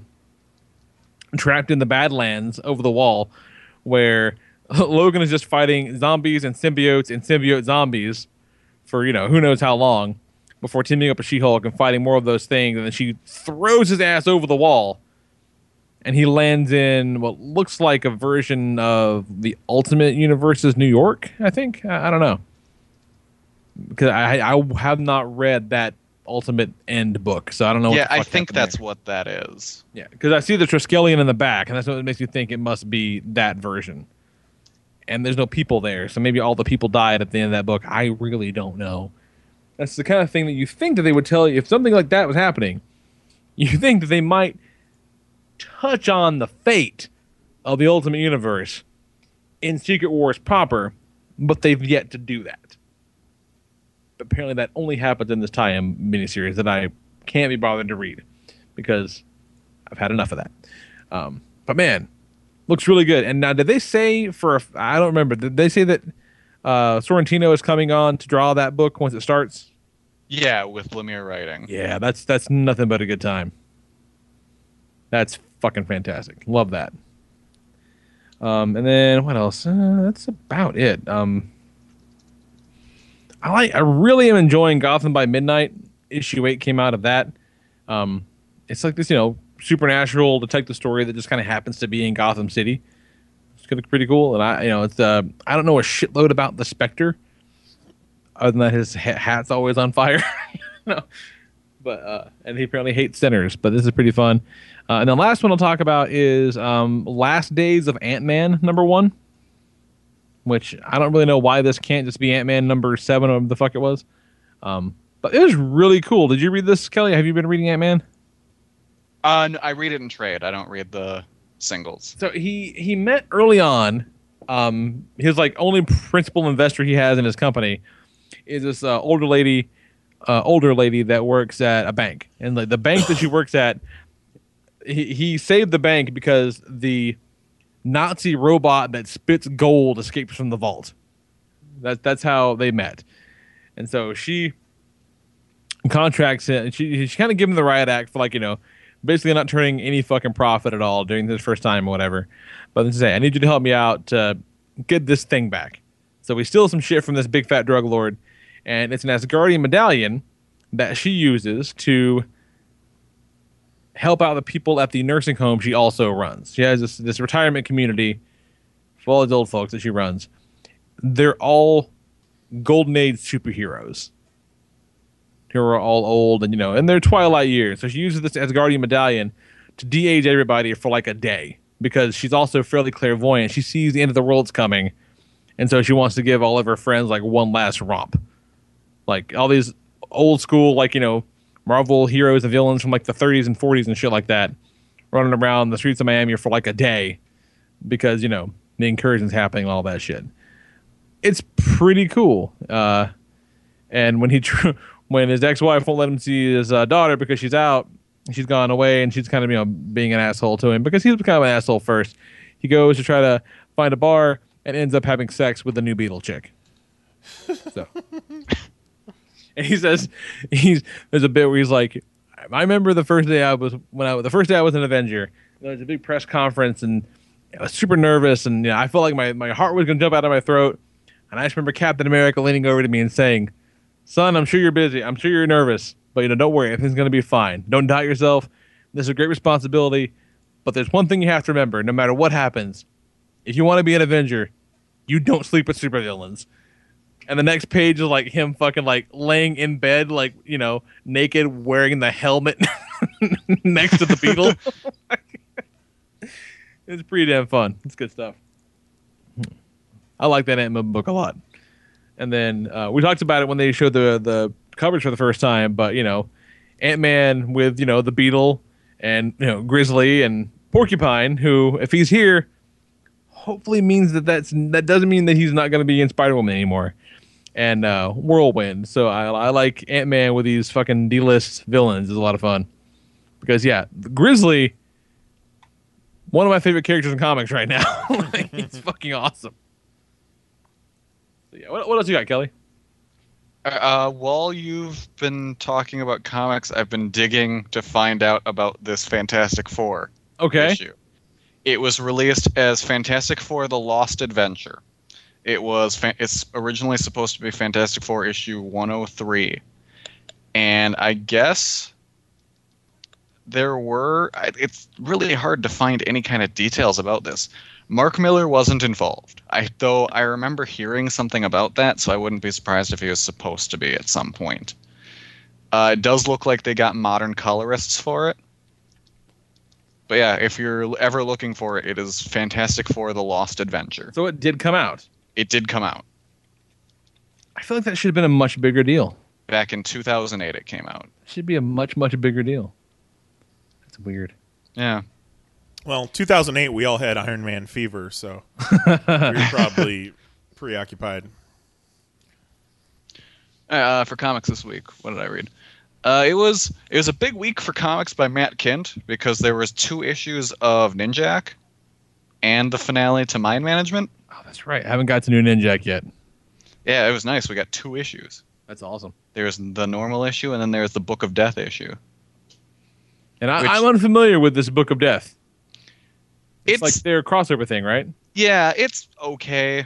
It's basically the tie-ins are kind of like the various Valiant characters, the end stories, and Okay. it's they essentially is there's something called the Book of Death, and the Geomancer is reading from it, and then she's reading the stories of these various characters dying. Okay. and they're trying to prevent that. All right. But so the one shots that we've gotten so far were the Bloodshot and the Ninjak issues, and those were both super fun. The like the Bloodshot one Bloodshot shot? issue was awesome. Because at one point, Bloodshot and Armstrong are pirates. And that shit is awesome. Gee, that sounds awesome. yeah, it was pretty great. It was my favorite issue of the Bloodshot relaunch so far. But yeah, both both issues in Ninjak were pretty great this week. Um, the mind management finale was good. It was exactly what that series needed to end up as. It was kind of just looking back at the characters that survived and seeing how they're doing now. If you haven't read Mind Management, I'd say jump on that book. It was pretty great. And I, I, at some point, I need to go back and reread the whole series. All right. Especially because now that I have all the single issues and they're all in the same place and easy to get to, I can lay them on the floor and make puzzles with the back with the ads on the back because that was the thing he did for an arc. Oh, that's cool. Yeah, and then you were supposed to like go on. It would give you a code to go online and unlock stuff. Oh, neat. Yeah, I I never did that, so now I now I can. That's cool. Yeah. Uh, what else did I read this week? I read Jaco the Galactic Patro- Patrolman, which is Akira Toriyama's most recent manga, and that dude showed up in Res- uh, Dragon Ball Z Resurrection F. Okay, all right, yeah. I saw that in the theater, and like that guy showed up, and like he was kind of a big deal. Yeah, and like I feel like, and I'm, I'm looking at Zero because like he's that guy fucking hashtag likes Japan shit. So I'm like, who the fuck is that dude, and why am I supposed to know? And even he was like, I don't know who the fuck that guy is. Yeah, he was in. Uh, he was the star of Jaco the Galactic Patrolman, a manga that Akira Toriyama put out, I think, over the course of 2013. All right. It's just a one-volume series. It takes place before Dragon Ball, and it's pretty. It's it's good. I like it a lot. His art looks amazing. Still, for all these years later, after Dragon Ball Z, still looks great. Uh, what happens is Jaco is sent to Earth because the Galactic Patrolmen find out that the Saiyans are sending a Saiyan to Earth, and he's supposed to stop it. So Great job, Jaco. Yeah, so he's he's sent to Earth to stop Goku from ever arriving. How's that go? I think we know not well. Yeah, not not great. But yeah, and then the final chapter is actually kind of cool. It's the story of Goku's parents sending him to Earth. So it's kind of, uh, you get some kind of Dragon Dragon Ball Yeah. Stuff. It's pretty cool. I also read Batman Snow, which I picked it up for the art by Seth Fisher. And that guy's art is amazing.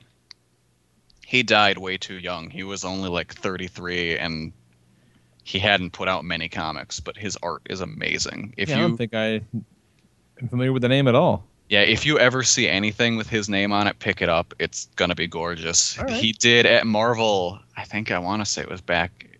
It was his last comic, and the final issue actually came out after he died.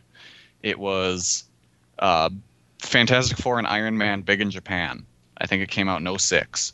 Okay. And that was where I first found out about him.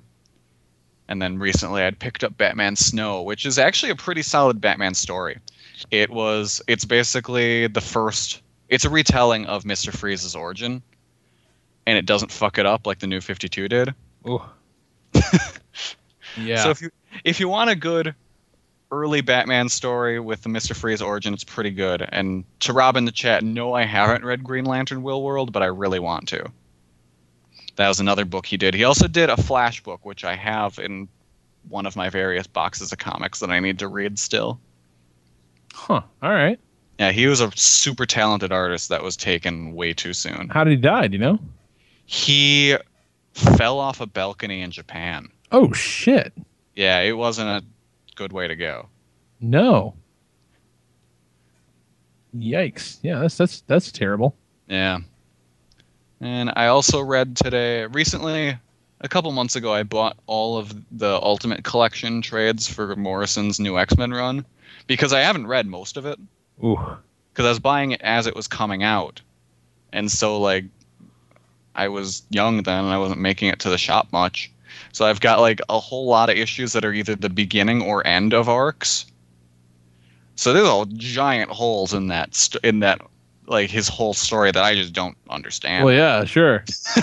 so now I'm finally getting to read it. Don't worry. Once you read it, there's still be lots of it you don't understand. I read the shit out of it. I don't know what the fuck happened. I read the first uh, trade today, and it was like all the Cassandra Nova stuff. I like all that stuff so far. It's the only thing that pissed me off about it was the annual they included, because that's Oh, that when sideways. Yeah, that whole sideways bullshit. So it's really fucking annoying to read and trade. Yeah. Yeah, it's terrible. And then you have poor Igor Kordey doing art on some issues. And when you put them next to guys like Ethan Van Sciver and Frank Quitely and Leinil Yu, his art looks really bad. I just kind of feel bad for him. Because, like, outside of that context, it's still not great, but it isn't completely terrible. Right. But when you put him with those three dudes, holy shit, it looks really bad. Yeah, that's tough, man. like I, I, I would get to an issue and I'd see he'd be on it, it'd just be disappointing. It's like, oh man, Ethan Van Sciver, yay! Frank Quitely, yay! Oh, Igor Kordey. Ugh. Yeah, well, there we go. that's funny. Yeah, that's all I got this week. Right on. And that's that's more than enough. Solid. One of these Dude. weeks, I'll read comic books again. It's gonna happen. It's gonna happen. I, I feel. I feel like you will. I feel it in my bones. Gonna be all right. Yeah. If that's it, then that's it. That's the that's the fucking show, kids. That was good. Back back into it. It's nice times. Ah, see, next week I think we'll do it all over again. Why not? I was like, Let's what go. is what is he got planned? What is this? Is he leaving me again? Don't leave me. Don't make me host the show again, Lee. Is it like I, I don't like music anyway, but especially not on such short notice. But I was debilitated. like I was so fucked up. it was bad times. It was like it was like Dad no showed my little league game. Oh, it's funny. Yeah, because Kelly brought his first big interview to the show. I know. I think there's so much about it that just really bummed me the fuck out. Uh, you would you would have been pleased with how much we talked about Reginald VelJohnson in our Ryan Brown interview last year. Awesome. All right. Well then, fuck. That's it. Let's do it again next week at 10 p.m. Eastern, 9 p.m. Central at chat.panelsonpages.com. Email us. For God's sake, you're not doing anything else right now. Jesus. Popcast at panelsonpages.com or uh, leave us a voicemail 616 951 1pop. Uh, yeah. I think that'll do it, man. And if you're listening to this and you've if you've ever thought of shitting in a bucket and mixing it with any sort of beverage, get help. get help, please. Yeah, we're gonna next week we will launch uh, officially the Kickstarter to fund our uh, bucket shooter support group. and by support we mean anything but. I shat on a plate once in my Why? backyard. Why? You've never heard this story, Kelly? Lee, you've heard this story. Maybe not. No? okay, real quick. So, uh, my ex, she was a fucking weirdo. and for her birthday, I said, "I'll I, I'll get you anything you want. It, it, I can get you a present. I could do something for you, whatever you want." And she says, she gets this evil look in her eyes, and she's like, "I want you to shit in the yard." I was like, "All right, fuck? all right," but I didn't want to shit in the yard and then just have my giant man shit just sitting there. so I shat on a plate. In well, the, then you gotta wash the plate. no, no, no. It was a, it was like a plastic plate, like a throwaway plate. So I shat on the plate, and then I flung the shit over the fence. but that was all for fun and games, you know. I wasn't thinking that I was making some sort of, you know, political statement. Shit Can't smear. imagine why you kids didn't work out. Was she pleased with her gift? Oh, she she fucking loved it. She thought it was hilarious. We got Then my what the brother. fuck? My brother. We, we got my, my brother Luke to shit in a box one time, so that we can mail it to a guy. See, mine is a lot more innocent. yeah, no. Yeah, wait, where it, it- like Rob said, where'd the fence lead? Like, where did Yeah, it end what's up? the other side of the fence? Well, I mean, Lee, you you had been to our old house where Oh, there. Okay. yeah, yeah, yeah, Okay, yeah. It was it was a it was a big yard, uh, and then on either sides of our fenced-in yard was empty lots that never got built up or anything like that. So it was just You- unkempt. that yard was big enough. You could have left that shit out there. You'd have been fine. Oh yeah, yeah, absolutely. But I still didn't want it in my yard. So it, it was just an empty lot that I flung the shit over onto. Was this the same fence you threw the Christmas tree over? Uh, I mean, not the same side of the fence, but yes, the same fence, uh, the same yard. That fence saw a lot of action. I chucked so much stuff over that fence. Uh, yeah, we didn't even talk about Thanksgiving that one year. Slinging turkey carcasses. Everyone knows you burn the turkey carcass on, on Christmas, right? That's what you do? No? Oh, Jesus Christ. Why? Why would someone want to watch another person's shit in a yard for their Because it- birthday? she was a weirdo. Yeah, did she want, like, was she like, okay, let me know when you're done? I want to come out? Or was it like, I gotta watch it happen. She watched it happen. That's fucked up. Did, did you have toilet paper? Um, I think I just went inside and wiped afterwards because I didn't want to have to wipe my ass and then carry the shitty toilet paper Gonna inside. I- Walk back with poo cheeks. yeah, but you know, it's still better than having a wad of shit paper in my hand. You could have just thrown that over the fence. That's a little much, Lee. Let's not go over the line here. There are no winners in that story.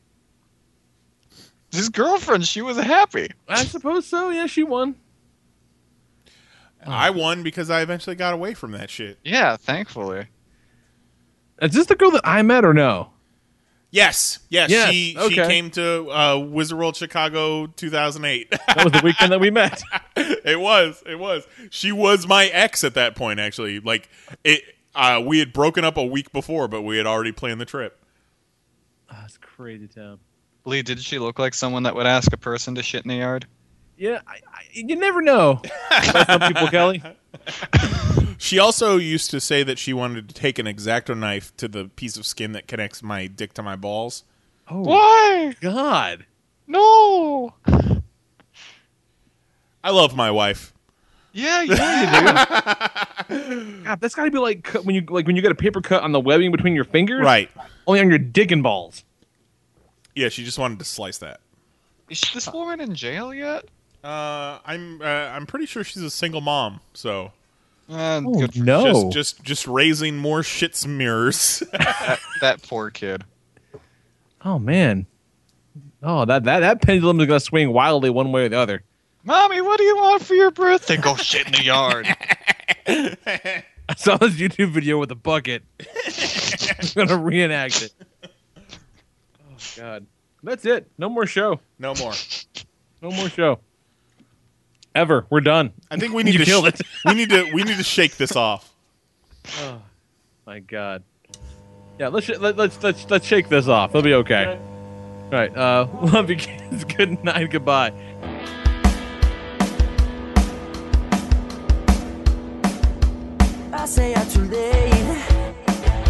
Got nothing on my brain. That's what people say. Uh-uh. That's what people say. Uh-uh. I go on too many dates, but I can't make them stay. At least that's what people say. Mm-mm. That's what people say. Mm-mm. But I keep cruising, can't stop, won't stop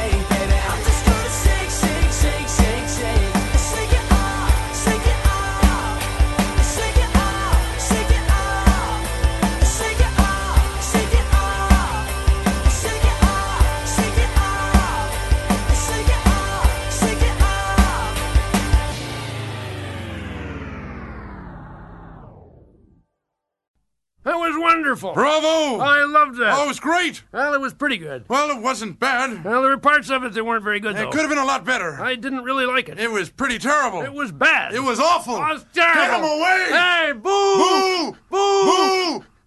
With the Lucky Land slots, you can get lucky just about anywhere. This is your captain speaking. Uh, we've got clear runway and the weather's fine, but we're just going to circle up here a while and uh, get lucky. No, no, nothing like that. It's just these cash prizes add up quick. So I suggest you sit back, keep your tray table upright, and start getting lucky.